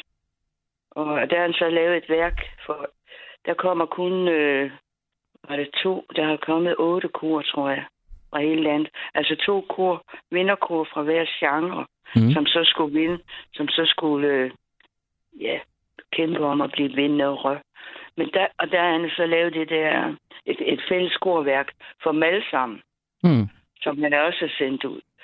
Og så sker der det, øh, at øh, og de er deroppe i et par dage, eller, nej, de var der vist oppe i tre dage oppe i Aarhus, de her børn. Så er han med dem ude i en øh, svømmehal i en pause. Fordi de, de fik nogle pauser, de her børn. så, øh, så kom de i en svømmehal. Og så sker der det, at øh, ham der bademesteren, eller hvad du kalder sådan en der, Ja. men det havde jeg sgu aldrig set før. Efter han havde fløjtet de her børn op, så gik der ikke, der, de gik ikke mindre end et minut, så var vandet i øh, bassinet, det var blankt. Ja. Fordi hvad gør børnene, når de får det her fløjt? De reagerer. Ja, Det er jo det gjorde det. de alle sammen. Jamen, Ja. det, er, Og det er fantastisk det en disciplin, der kan komme ind med musikken. Ja, det er ikke så ringe, vel? Nej, det er ikke så ringe endda. Øhm, nej, det vil jeg sige, det er også sådan noget, som jeg... Jeg, jeg var selv musiklærer øh, vikar for, øh, for tre øh, første klasser for et par år siden. Øhm, hvor det her med at lære dem den her, øh, hvad hedder det, dirigenthånd, der lukker. Altså, der stikker op, og så knytter, og hånden ligesom sluger deres lyd. Det her med at lære dem at reagere på det, det er simpelthen guld værd. Du kan bruge det i alle sammenhænge. Så snart de har lært det i en eller anden hyggelig musiksammenhæng, så kan du også bruge det, når du skal have ro til, at de skal høre noget om Danmarks historie eller et eller andet.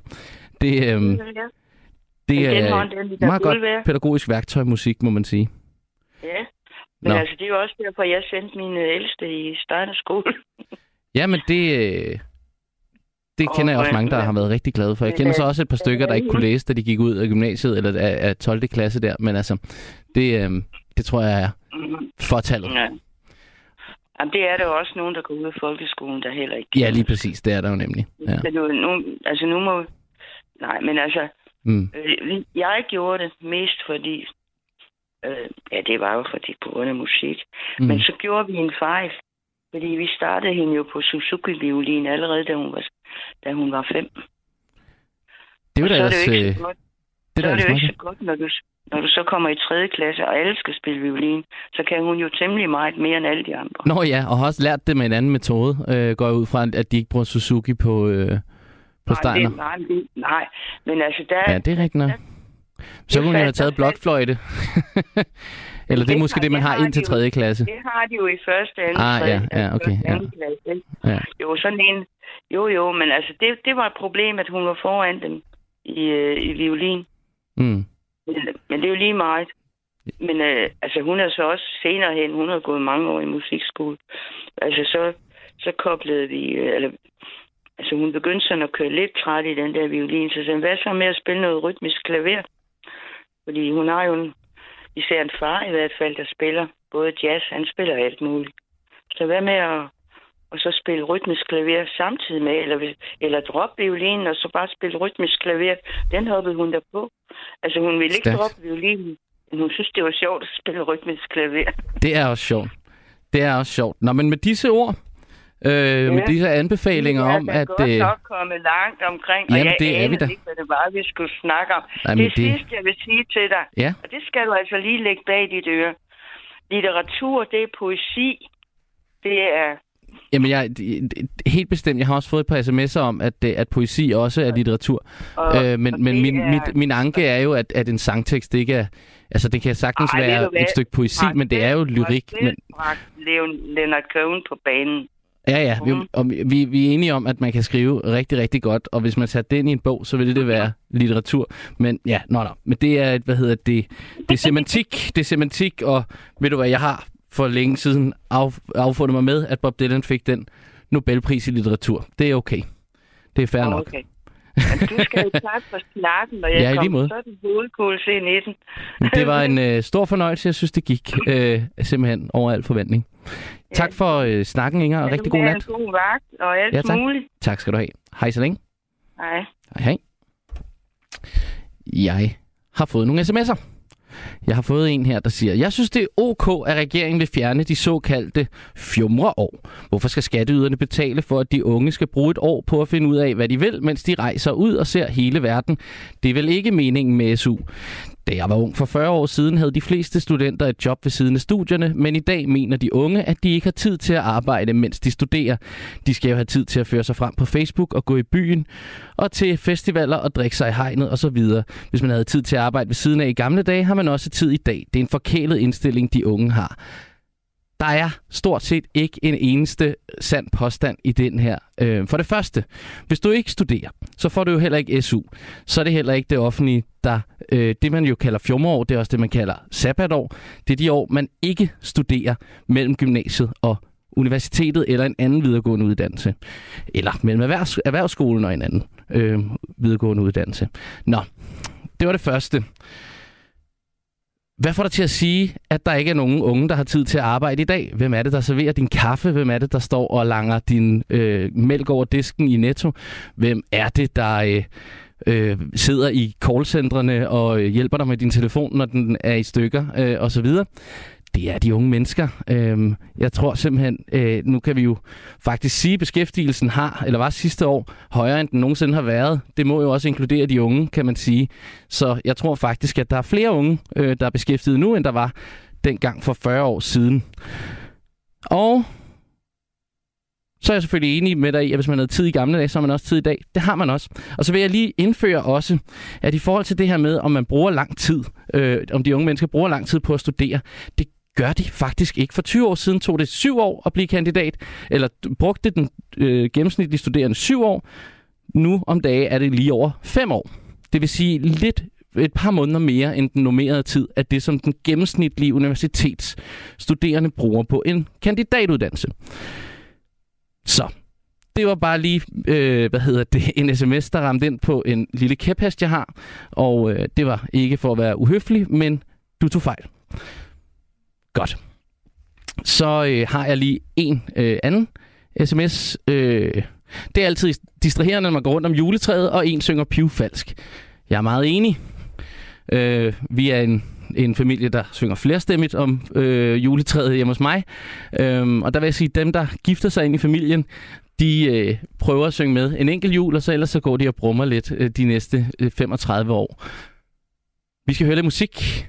Vi skal høre mere dansk musik. Vi skal høre Allan Olsen, den gode øh, nationalskjald, kan man vel også godt kalde ham. Og vi skal høre Lad min regning stå.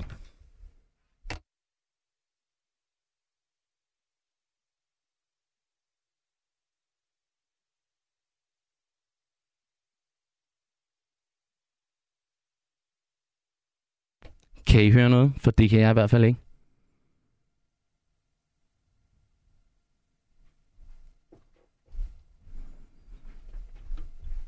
Det er mig, der havde skruet ned på den forkerte knap. Nu får vi Lad min regning stå med Allan Olsen.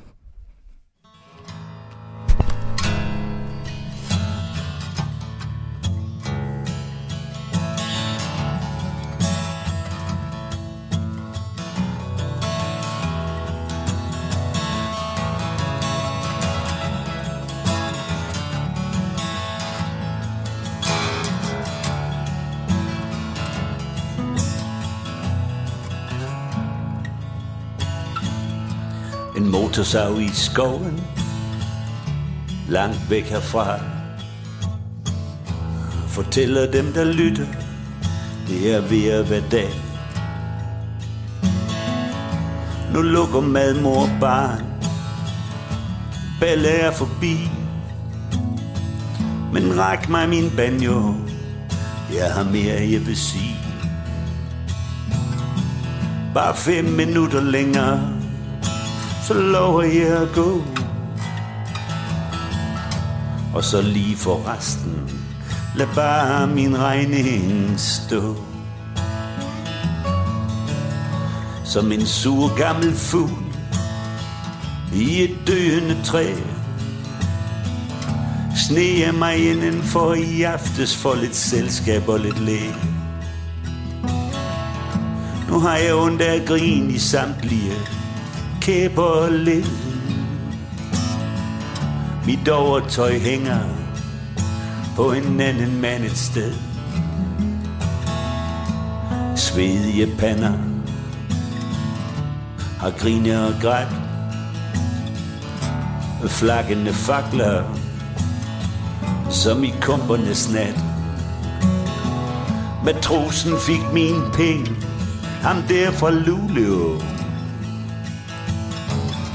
Han sagde, han skulle bruge det, så kan vi lade min regning stå. Lad min regning stå. Lad min regning stå. Nu hvor vi er venner, og timerne bliver små. Jeg skal hjem til mit kalenderliv og have vigtig masken på. Men jeg kommer tilbage, så kunne vi lade min regning stå.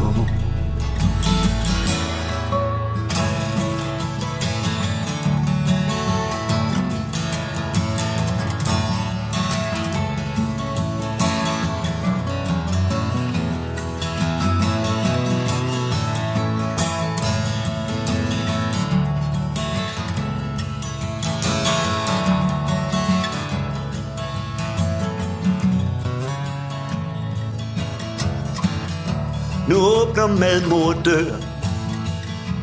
Ud til byens plads.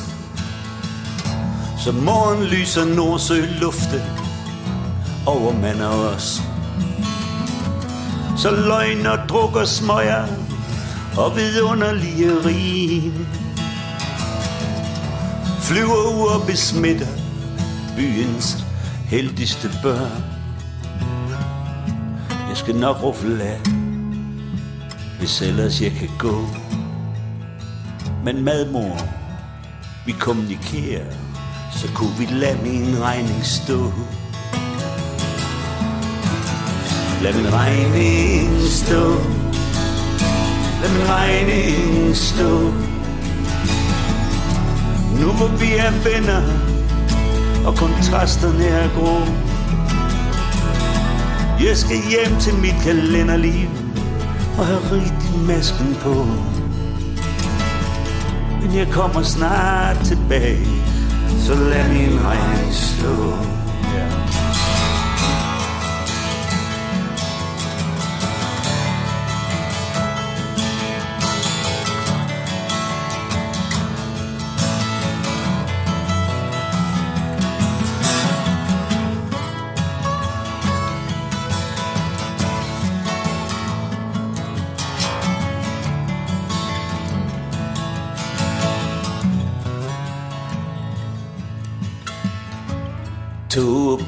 Perronen Maner til fornuft. Det tog kører hen Hvor de så småt har fået bugt. Med urentabel dårskab Og med urentabel snak. Der hvor ingen mere hedder Paul Og den sidste schuft er væk.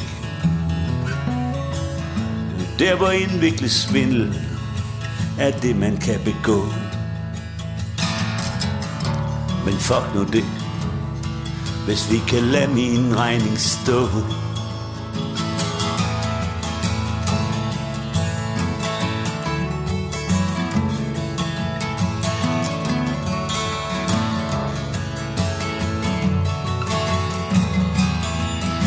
Lad min regning stå. Lad min regning stå. Nu hvor vi er venner Og timerne er små. Jeg skal hjem til mit kalenderliv Og tage vigtig masken på. Men jeg kommer tilbage Så kunne vi lade min regning stå.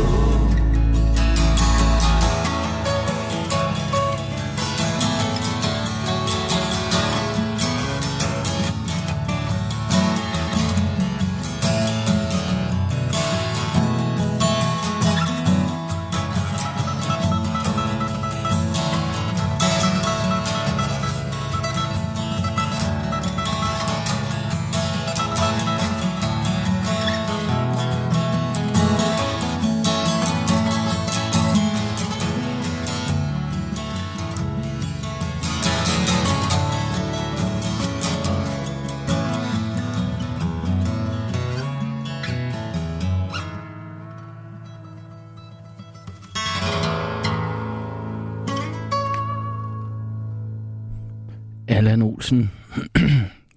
Allan Olsen. Lad min regning stå. Jeg har fået nogle sms'er. Selvfølgelig, og det er jo dejligt, I skriver ind her på 1424, hvor I kan skrive ind øh, helt gratis øh, og give os mening til kende. Lukas, hvordan blev Danmarks øh, hvordan blev Danmark verdens første demokrati? Den første danske demokratiske forfatning, junigrundloven, blev vedtaget i 1849 og erstattede enevældeforfatningen, den såkaldte kongeloven eller Lex Regia fra, 19, øh, fra 1665. Det gjorde Danmark til verdens første moderne demokrati. Det græske demokrati var verdens første demokrati, men var ikke et ægte eller moderne demokrati, i den stor del af befolkningen, blandt andet slaverne, ikke havde stemmeret.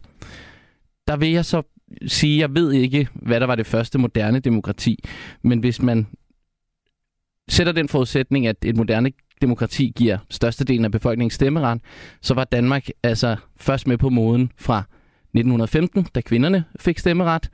Øhm, der var øh, i den første øh, grundlov, var det primært øh, borgerlige øh, mænd med fast ejendom, øh, som fik lov til at, at stemme. Nå, det, øh, det var bare lige en lille øh, historisk øh, lille note her. Det, der gør Danmark til Danmark, er mange ting. Blandt andet verdens ældste demokrati. Nå, der har vi det igen. Verdens ældste kongedømme. Øh, I forhold til vores størrelse har vi flest Nobelpristagere og andre store mænd og kvinder, øh, som ikke har fået øh, Nobelprisen. Øh, store forfattere på en top i den, Herman Bang, Bliksen, Jakob Paludan, Johannes V. Jensen og andre øh, adskillige andre store forfattere. Øh, ja, øh, okay. Vi har øh, Søren med igennem. Ja, hej. Hej Søren, velkommen til Nattevagten. Hej. Mange tak. Hvad har du på hjerte? Ja, men det var lidt det der... Øh, altså emnet, hvordan kan vi være der bedst muligt for hinanden, ikke? Altså, er det rigtigt forstået? Ja, altså det er det her med, hvad er det, der, er, der ligesom binder os sammen øh, som, som folk? Og det kan jo blandt andet også godt være, hvordan vi er der bedst for hinanden. Hvad er dine tanker om det? Hvad er det, du, øh, du har tænkt på? Jamen, det er faktisk, øh, altså for mig at se, meget, øh, meget simpelt, for det, det er lige nok det, det. Altså det der med, at vi er der for hinanden, altså... Ja. Øh, og det er egentlig ikke, øh, altså for mig at se, så meget øh, hokus pokus. Øh, øh, jeg skal lige forklare mig måske min, min, min baggrund. Øh, mm. Jeg har arbejdet 23 år i psykiatrien. Øh, Ja. Og øh, har, har været meget vidt omkring, øh, hvad kan man sige, og har, øh, hvad kan man øh, haft med, med folk at gøre, som, som, som har det rigtig, rigtig skidt igennem øh, mange, mange år. Øh, og det er egentlig, det er egentlig meget simpelt. Øh, Mm. for mig, for mig, der kommer det ned til det. Øh, ikke, ikke, ikke alle mulige øh, flygtige historier om alle mulige ting, og hvem ved mest om, om øh, alle mulige ting. Altså, øh, for mig, der handler det om øh, nærvær. Altså det, den danske sådan folkesjæl, eller? Eller hvad man det gør det. Altså, det, det gør Ja. det sgu. Altså, det der med, mm. at man øh, faktisk går over til naboen og spørger om liter mælk, ikke? Altså, Ja. nu, altså, Gør du det nogle der gange? Med, øh, jamen, ved du hvad, jeg skal ikke... Øh, jeg skal ikke øh, gøre mig for god, øh, du ved, fordi nej, det gør jeg sgu ikke. Jeg starter, øh, jeg starter før med bilen og går over i Rema efter en liter mælk. Ja, Øh, og det er, jo, det, er jo, det er jo lidt essensen af det, jeg prøver på at, at, at sige. Ikke? Altså, det er jo øh, det der med, at vi... Øh, jamen for helvede, altså, vi, det er jo ikke... Øh, vi, vi, vi, vi fjerner os fra hinanden, ikke? Og det, det er jo faktisk nøjagtigt det modsatte, vi har brug for. Altså, vi, vi har brug for at, at, at komme hinanden ved. mm. Og det er jo egentlig, øh, altså, og det er jo også det, øh, mit arbejde består i. Mange af dem, jeg øh, modtager, de, de, det, er jo, det er jo nøjagtigt de ting, de, øh, de efterspørger, kan man sige, ikke? nærvær. Det er jo, ja, Omsorg. det er det jo. Ja, og, og kærlighed virkelig, ikke? Og alle mulige, øh, øh, kan man sige, forventninger til sig selv og til sin omgangskreds, og øh, så vælter læsset, ikke? Og så, øh, ja, så har man brug for hjælp. Ja. Øh, og for mig, der, der er det bare sådan, at øh, der tager jeg, jeg tager så meget hatten af for dem, der, øh, der tør at tage det, øh, øh, altså springet, ikke? Altså det der med at, at efterspørge hjælp, ikke? Ja. Og synes du, at vi... Er det noget, vi er gode til i Danmark? Øh, jeg er lidt delt i det. Øh, Jeg vil sige, at øh, jeg, altså jeg synes, altså min fornemmelse er, at vi er blevet bedre til det. Er, at er der nogen, der er bedre end os? Øh, jeg ved ikke lige helt, hvad, øh, hvad tænker du? Jamen, jeg mener bare sådan, altså... Ja, jamen, det ved jeg ikke. For bare fortsætte din egen snak. Nå, jamen altså, øh, de, de, de mennesker, jeg har med at gøre, hvad kan man sige, dem, der, der, der virkelig er nede og, og, og, og vende, kan man sige, ikke? De, øh, de, de kommer jo selv frem til, men det er jo, det er jo bare øh, bemærkelsesværdigt, at man skal så langt ned, før at man, man, man får øjnene op for, at man har brug for hjælp, ikke? Ja. Ja. Øh, og når man så kommer øh, dertil, så, så er det jo åbenlyst, at øh, ja, men så er det jo sådan en øjenåbner, ikke? Altså, så er det jo, jamen selvfølgelig skal vi skulle da have noget hjælp altså, for at komme videre, ikke? Øh, men, men altså, um, jeg ved ikke, om det er så meget sådan øh, tabubelagt. Jeg synes, der er mange, der lægger vægt på, at der er sådan, jamen det er sådan tabu, jamen, vi, ja, vi går og har lidt skidt, og vi går og skrænter lidt og sådan nogle ting, der, det er som om, og så skal man sætte sådan en facade op og sådan noget, men øh, man glemmer bare fuldstændig sig selv i det, ikke? Altså, Mm. Og det, det, ja, det synes jeg, det er meget sådan, øh, Ja, du ser mange, øhm, der, der ligesom har de, tager måske de værste følger af den, den folkeånd, eller hvad man siger. ja, det kan man sige, det kan man sige, fordi øh, så kommer man der noget, hvor man bare tænker, at det hele, det er noget, det er noget, det er noget værd lort, ikke også? Og så, Mm. øh, så kommer man så langt ned, at, øh, ja, at det, det er mere en, altså i nogle tilfælde sådan mere øh, ren øh, held, øh, mere, mere held end forstand, at man, man faktisk formår at opsøge hjælpen, ikke? Hmm. Øh, men, men for dem, så som rent faktisk gør det, øh, og formår at gøre det, så er det også øh, ret fedt og en øjenåbner, at der er hjælp at hente. Ikke? Hmm. Hvordan er det så for dig? Du arbejder i psykiatrien. Må jeg spørge, hvad det er, du laver? Ja, jamen, jeg arbejder i en akut øh, modtagelse. Ja. Okay. Hvordan... Øhm, du siger, du har, du har været i psykiatrien i... Var det 23 år? Ja. Hvordan... Øhm, hvad gav dig den drift? Og, og på den måde... Altså, var det driften til at hjælpe mennesker, eller var det fordi, det var et spændende studie, der lå forud for det, eller... Hvad, er det, der for, fik, hvad var det, der fik dig til at ligesom vælge at prøve at gøre noget ved det her, du sidder og siger er, er en problematik?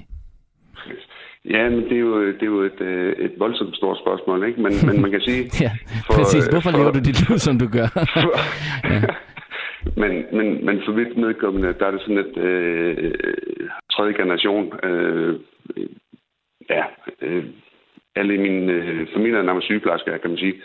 Okay. Øh, så, så jeg er født lidt ind i en øh, sundhedsfaglig, øh, kan man sige, tankegang. Og, og det der, jeg har, jeg har, altså, hvad kan man sige, det der øh, omsorgsgen, hvis man kan sige det sådan.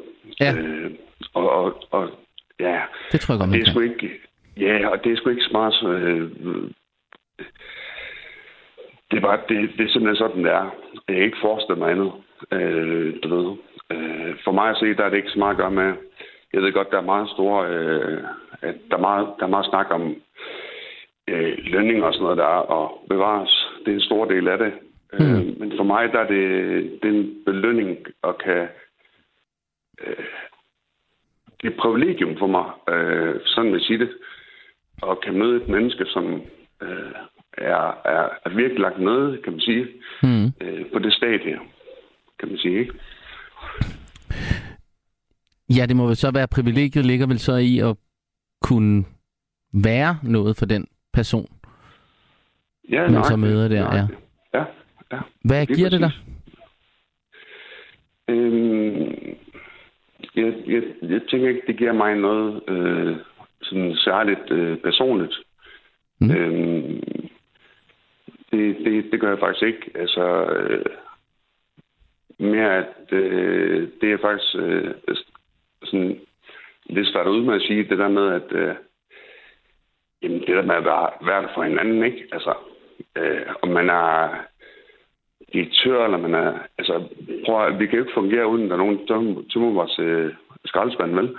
Altså, for mig, der er der sgu ikke nogen øh, forskel. Nej, Der er der sådan ikke. har jeg det også. Så, øh, ja, for mig er der ikke nogen forskel. Det er jo også meget særligt dansk. Jeg har nogle venner fra øh, USA, som, øh, ja, som jeg selvfølgelig snakker om øh, øh, vidt og bredt om, øh, sammen med.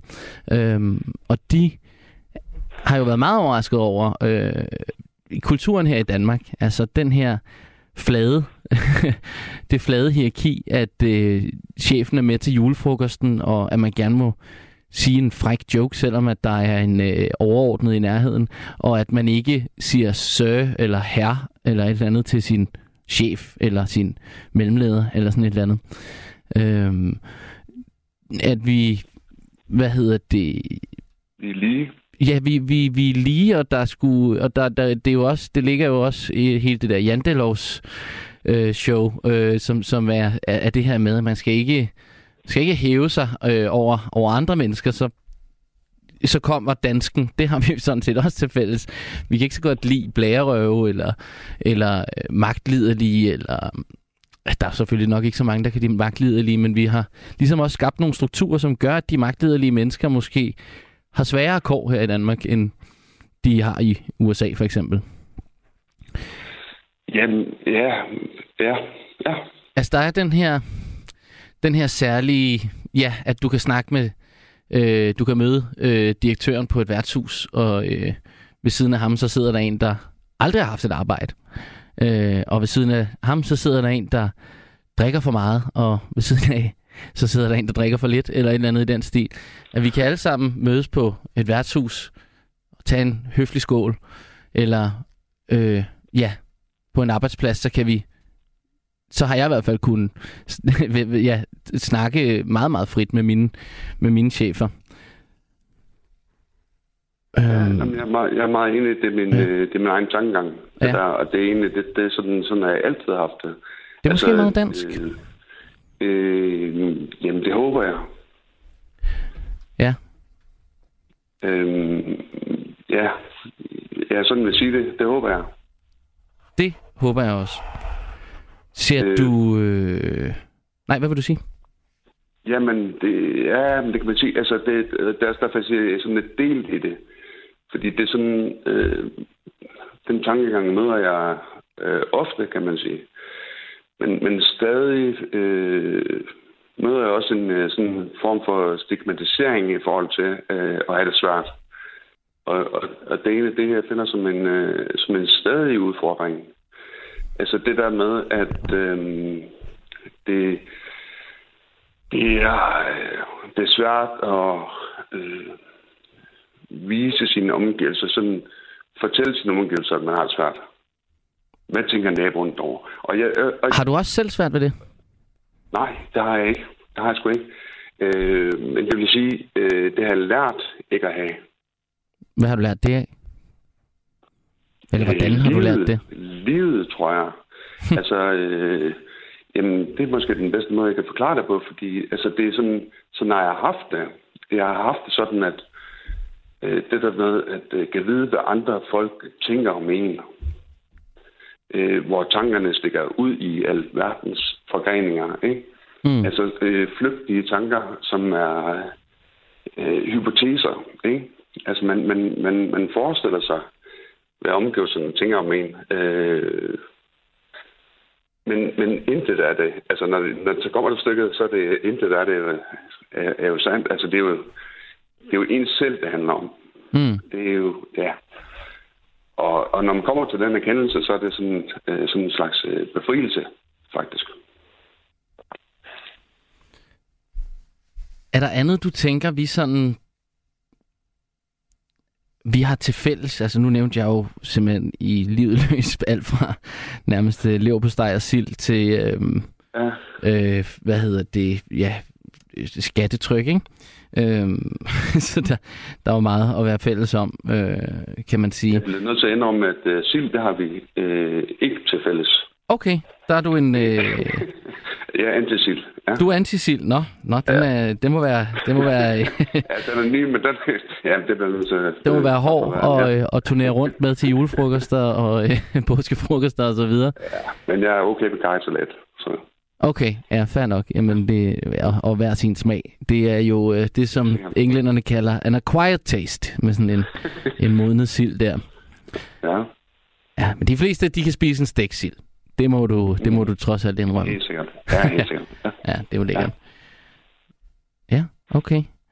Jamen altså, øhm, det synes jeg også, du kom med nogle gode pointer her. Altså, øh, det var også en, øh, hvad hedder det, en, en tosidet, altså at vi i virkeligheden, en af de ting, vi har til fælles, som jeg hørte dig sige, det er, at vi faktisk ikke er så gode til at sige, hjælp mig.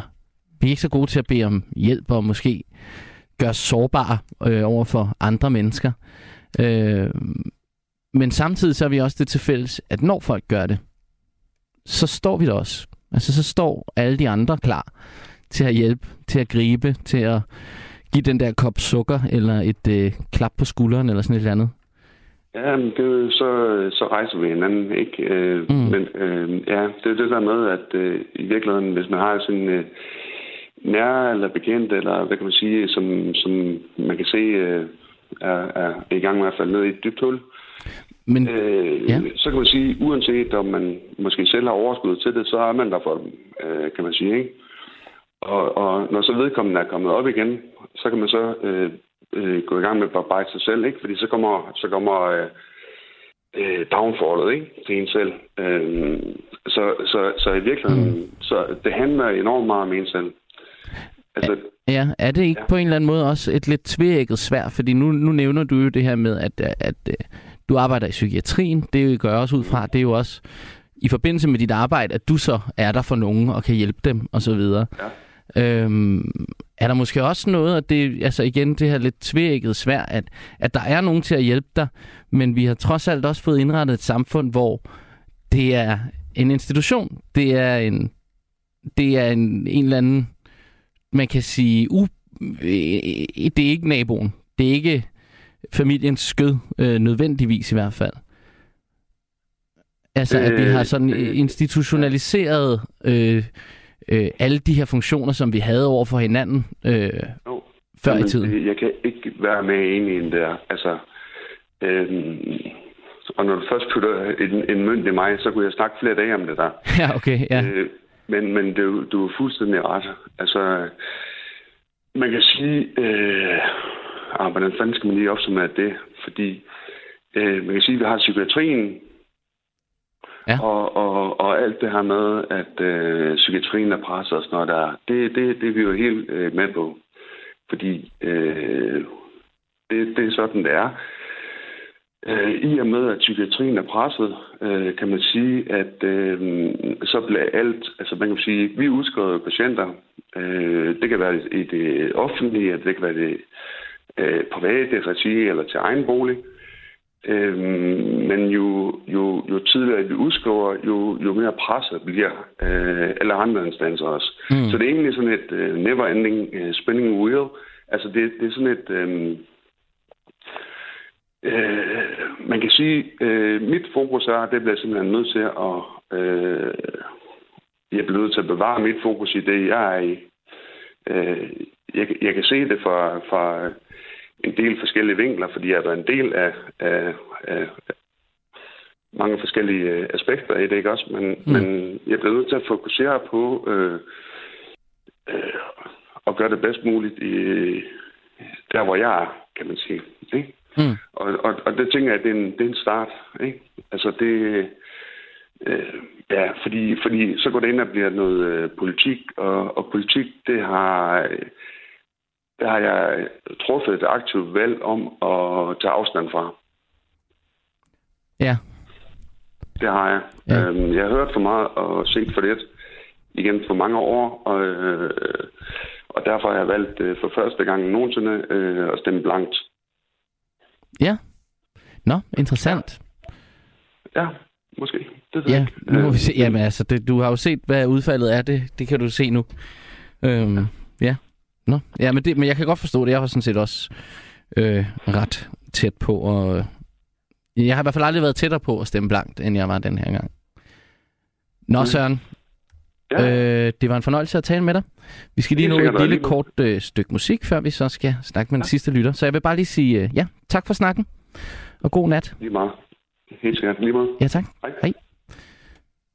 Det var Søren, som kom med et helt nyt øh, perspektiv, synes jeg, i forhold til aftenens snak. Øhm, og det er jeg glad for.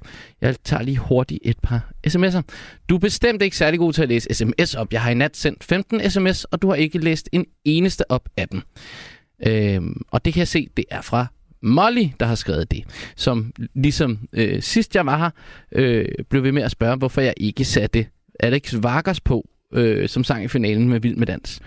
Øhm, og det er simpelthen fordi, øh, at jeg har valgt at sætte noget andet musik på. Og i dag, nu ved jeg faktisk ikke, det kan godt være, at Alex Vargas er dansker, men i dag har jeg i hvert fald også øh, fokuseret på øh, at sætte dansk musik på, fordi det jo er den store Danmarksdag i dag. Godt, jeg har også fået en sms om, at vi kun sang sange fra Arbejdersangbogen øh, i skolen, men det var også de flippede 70'er. Skønt. Øh, det lyder rigtig godt. Sådan er kapitalisme. Utak er de armes løn. Nå, det er ikke mig, der skal synge. Vi skal høre en lille sang om en øh, om et, et øh, lille land, der hedder Danmark. Den er skrevet af øh, Karl Emil Petersen, øh, og den hedder frit land.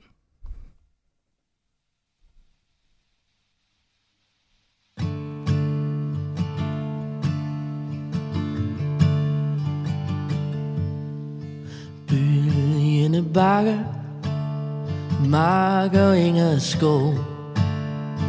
Frit land, frit land bestå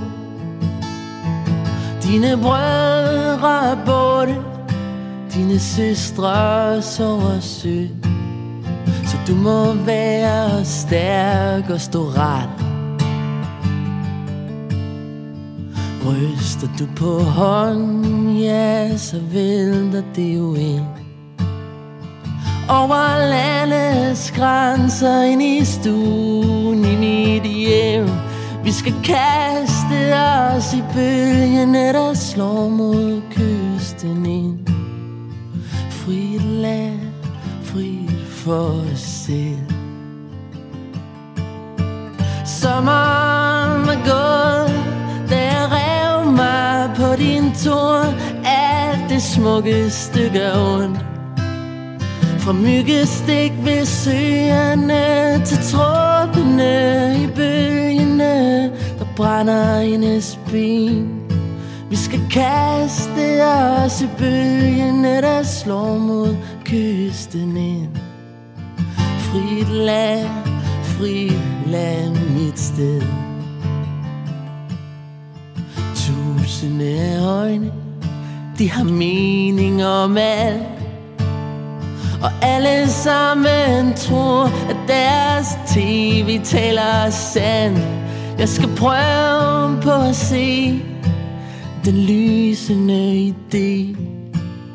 Men stregen den må trækkes i det sand. Tilgiv mine øjne, de ser kun fra næsen ned. Hvordan skulle jeg kunne bære hele kloden på mit skid? Hele verdens smerte kommer ikke land, frit land, mit sted.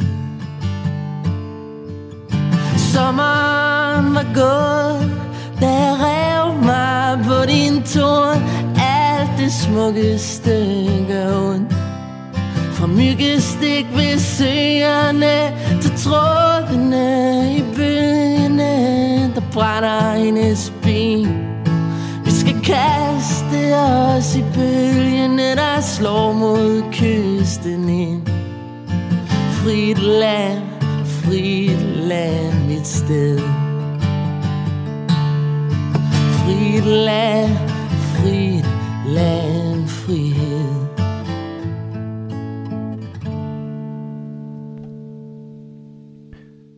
Når der snakkes om, hvad der skiller os, er det jo netop for at samle. For eksempel inden for reklamebranchen, hvor de skal have flere forskellige grupper til at købe det samme produkt. Eller for at få os alle med på vognen i samfundet. Med venlig hilsen, Hans, Hans Juldved fra Hillerød. Det synes jeg er en, øh, en rigtig betragtning. Øh, det er sådan set ikke uenig i. Øh, jeg kan til gengæld også sige, at jeg synes ikke, at det er givetigt. Det er øh, måske den nemmeste måde at samle folk om en fælles fjende. Man kender det måske også fra sine egne relationer. Man har lidt svært med en kollega eller medstuderende, indtil man finder ud af, at man begge to har et problem med sin chef eller sin professor, og så har der lige pludselig ja, en fælles fjende. Øhm, noget at være fælles om. Jeg kan også huske, at jeg fik en besked her Øh, hej Francis. Det vigtigste lige nu er, at regeringen tager fat om vores sundhedssektor og vores forsvar, som sejler. I øvrigt er de svageste, som, såsom kontanthjælpsmodtagere og førtidspensionister, de forladt på porangen, øh, på perronen, hvilket var forventeligt. Men det store blå aftryk, den nye regering har fået. Hilsen Frank. Og så ved jeg, at jeg fik en sms mere, som jeg gerne vil læse op. Øhm, hvor har vi den? Hvor har vi den? Ud over det spøgefulde danske vejr, så har vi kongehuset, fodbold og nyhederne til fælles. Når det er sagt, så har internettet skabt en usynlig mur imellem os danskere og gjort os til små, isolerede og ensomme sivøer, der bare driver afsted. Hilsen Jyden Pia. Jeg er ikke uenig igen. Jeg er ikke uenig. Det er, øh, hvad hedder det? Øh, der er en eller anden form for mm, i, isolation øh, os mennesker imellem. Øh. Det er heller ikke blevet bedre af, at vi blev indespærret i tre år, eller nej, to, små to år. Øh, det gjorde øh, ikke noget godt for folkesjælen, og den tror jeg kommer til at bruge nogle år på at finde tilbage til et mere til en større sameksistens. Samtidig så vil jeg sige, at jeg har opdaget, nu er jeg selv, hvad hedder det, jeg fylder 30 næste gang her næste år. Øhm, så det er jo ikke, fordi jeg er gammel, men jeg er heller ikke øh, generation Z, de unge TikTok-generationen her.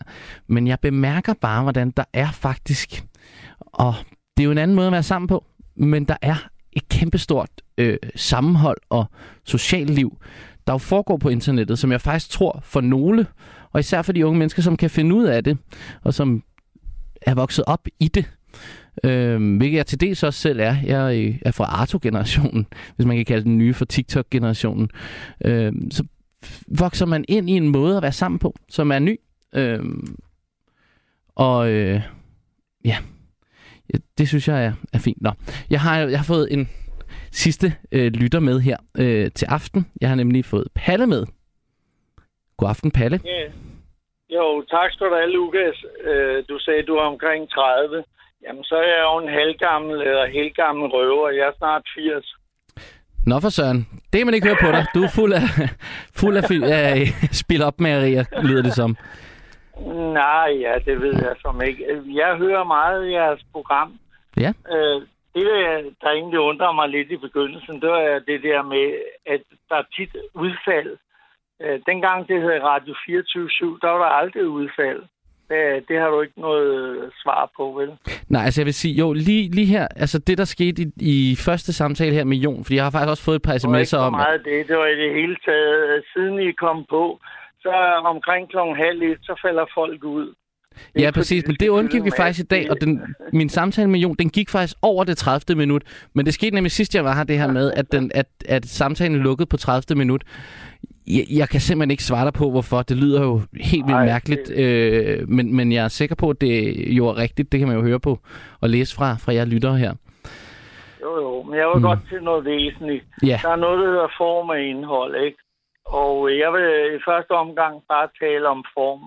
Ja. Det er noget med den måde, vi taler til hinanden på, nu vi snakker om, hvad der binder os danskere og mennesker i det hele taget sammen. Ja, ja. Det er noget med den måde, vi taler på.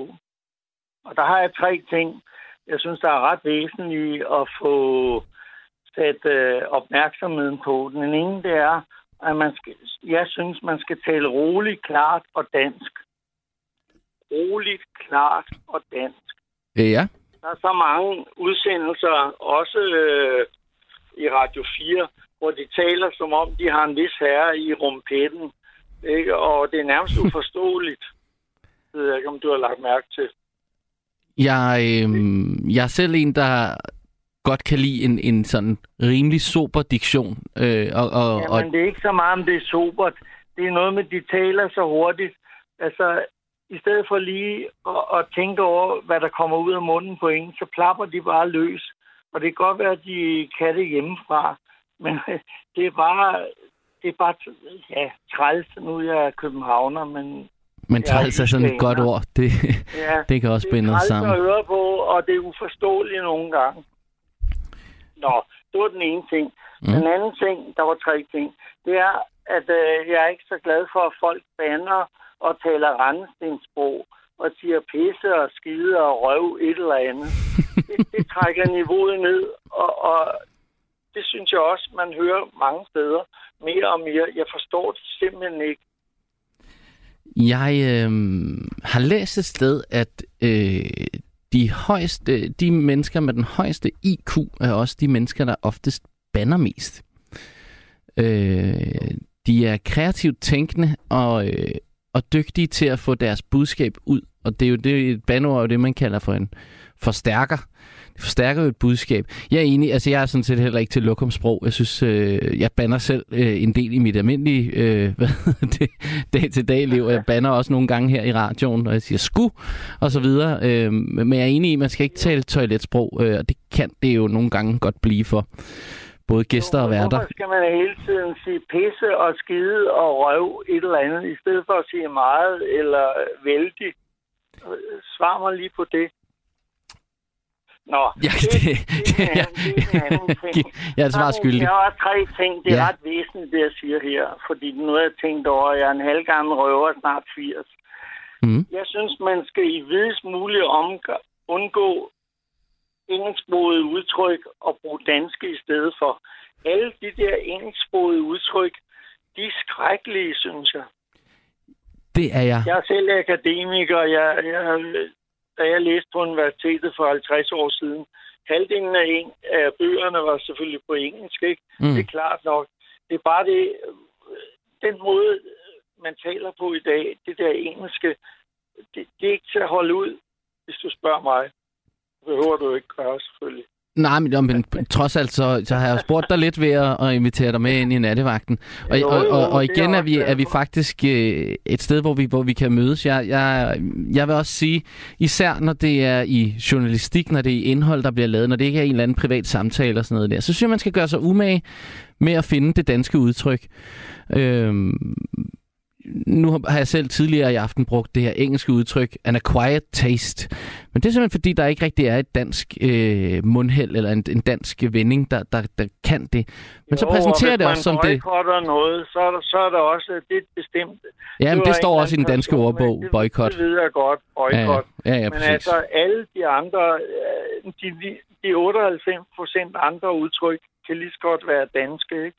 Jo, og det, og det 2%, gør os... Øh, det, det, det, øh, jeg, jeg, jeg er meget enig, at vi, vi risikerer, at sproget bliver fattigere, hvis vi bare tager de udtryk, vi kender fra film og tv og så videre, de faste vendinger, der er i øh, amerikanske manuskripter og så videre. Øh, hvis vi ikke gør os umage med også at huske øh, og i hukomme de, de danske øh, faste vendinger, som jo er så gode øh, og specielle. Nu nævnte jeg i starten af, af, af programmet de her at sluge en kamel og prisen på grisen, og det blæser en halv pelikan. Jo, jo.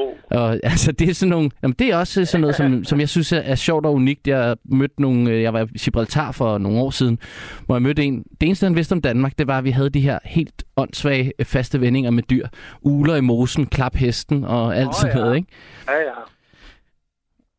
Jo, jeg tænker på, vi skal passe på, at det hele ikke bliver ligesom et det europæiske Melodi Grand Prix. Det, man kan nærmest ikke høre, øh, en gang imellem høre det, ikke? og øh, de der nogle øh, 30 sange, jamen altså, de 28 af dem, de er på engelsk, ikke? Om de kommer fra Tyrkiet, eller de kommer fra Israel, eller Belgien, eller Danmark, det lyder stort set ens, ikke? De synger på engelsk, ikke? Mm. Og der er nogen, der springer rundt, og, og, og det er jo skrækkeligt at høre på. Der kan Og man det er godt det, savne... På øh, sprogligt, vi ikke havner i, ikke? Hvis Jo. du kan se det billede for dig. Det er Melodi Grand Prix, øh, det vil jeg kalde det. Men jeg vil sige, øh, jeg synes det er godt, at, der, at vi er så gode til engelsk. Jeg synes det er godt, at vi har et verdenssprog på den måde, og det er fint, det er engelsk. Det er et sprog med mange ord. Men jeg synes, det er øh, rigtig, rigtig vigtigt, at vi lige netop... Fordi det, det er noget af det, jeg synes, eller det er faktisk det, jeg synes er selvfølgelig vores største fællesnævner her i Danmark. Det er det danske sprog.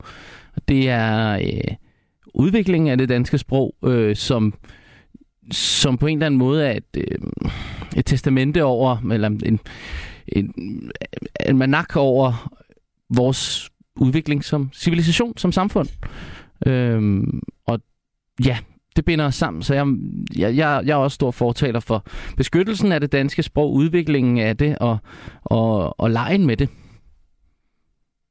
Så er vi jo enige, det er jo herligt. Jamen, det er jo simpelthen, det er simpelthen så smukt. Jamen, så lad os slutte den her, fordi jeg skal alligevel også til at runde af.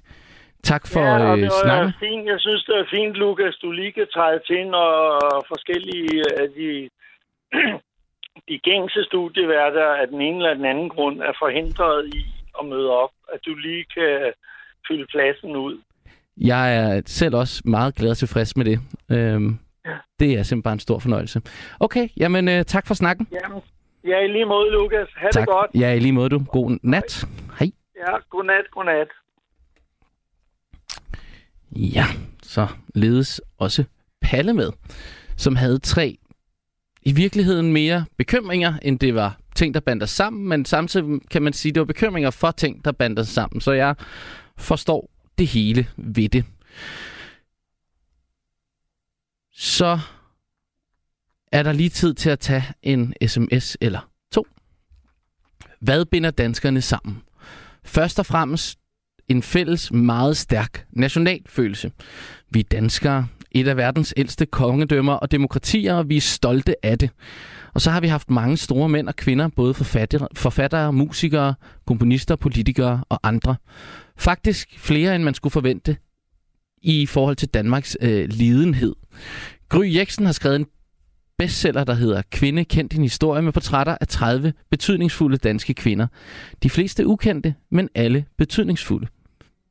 Ja, hun er øh, en kapacitet på det punkt. Øh, Gry Jeksen, hun er rigtig øh, dygtig formidler også, og, øh, og har lige netop skrevet den her kvindekendt historie med portrætter af nogle rigtig vigtige historier. Jeg har selv øh, haft hende med i en podcast, jeg lavede, der hed Varbergs Danmarks Historie, øh, som var over til radiokanalen 24 hvor øh, jeg tror, vi havde hende med, da vi talte om Nina Bang, øh, den første kvindelige minister i Danmark. Øhm, og i dag har vi fået en ny regering, vores tredje regering med en kvindelig statsminister. Øhm, og det er jo så med Mette Frederiksen, som vi allerede har prøvet øh, kræfter med de sidste tre et halvt år. Så det er jo, øh, ja, det kan folk jo synes er en tryghed eller en bekymring. Det er der nok øh, noget om begge dele. Det vi hører i baggrunden her, det er The Great Dane with the Never Ending Name, Nils Henning Ørsted Petersen, der sammen med Oscar Petersen øh, spiller øh, den fantastiske I skovens dybe stille ro. Og øh, du sidder nok ikke i skoven. Det gør jeg heller ikke. Jeg sidder herinde i betonjunglen, øh, København. Murstensjunglen, whatever. Og øh, vi takke af for denne aften. Vi fik øh, snakket os en lille smule i øst og vest i dag, men øh, jeg synes, der har været nogle gode snakke. Jeg synes, det har været en dejlig aften. Nu vil jeg lade musikken spille ud. I teknikken, der sad Gabriel Blackman og gjorde et vidunderligt stykke arbejde endnu øh, en gang. Øh, gjorde det til en fornøjelse at sidde her. Mit navn er Lukas Francis. Tak til jer, der skrev ind. Tak til jer, der ringede ind. Og selvfølgelig tak til jer, der lyttede med. God nat.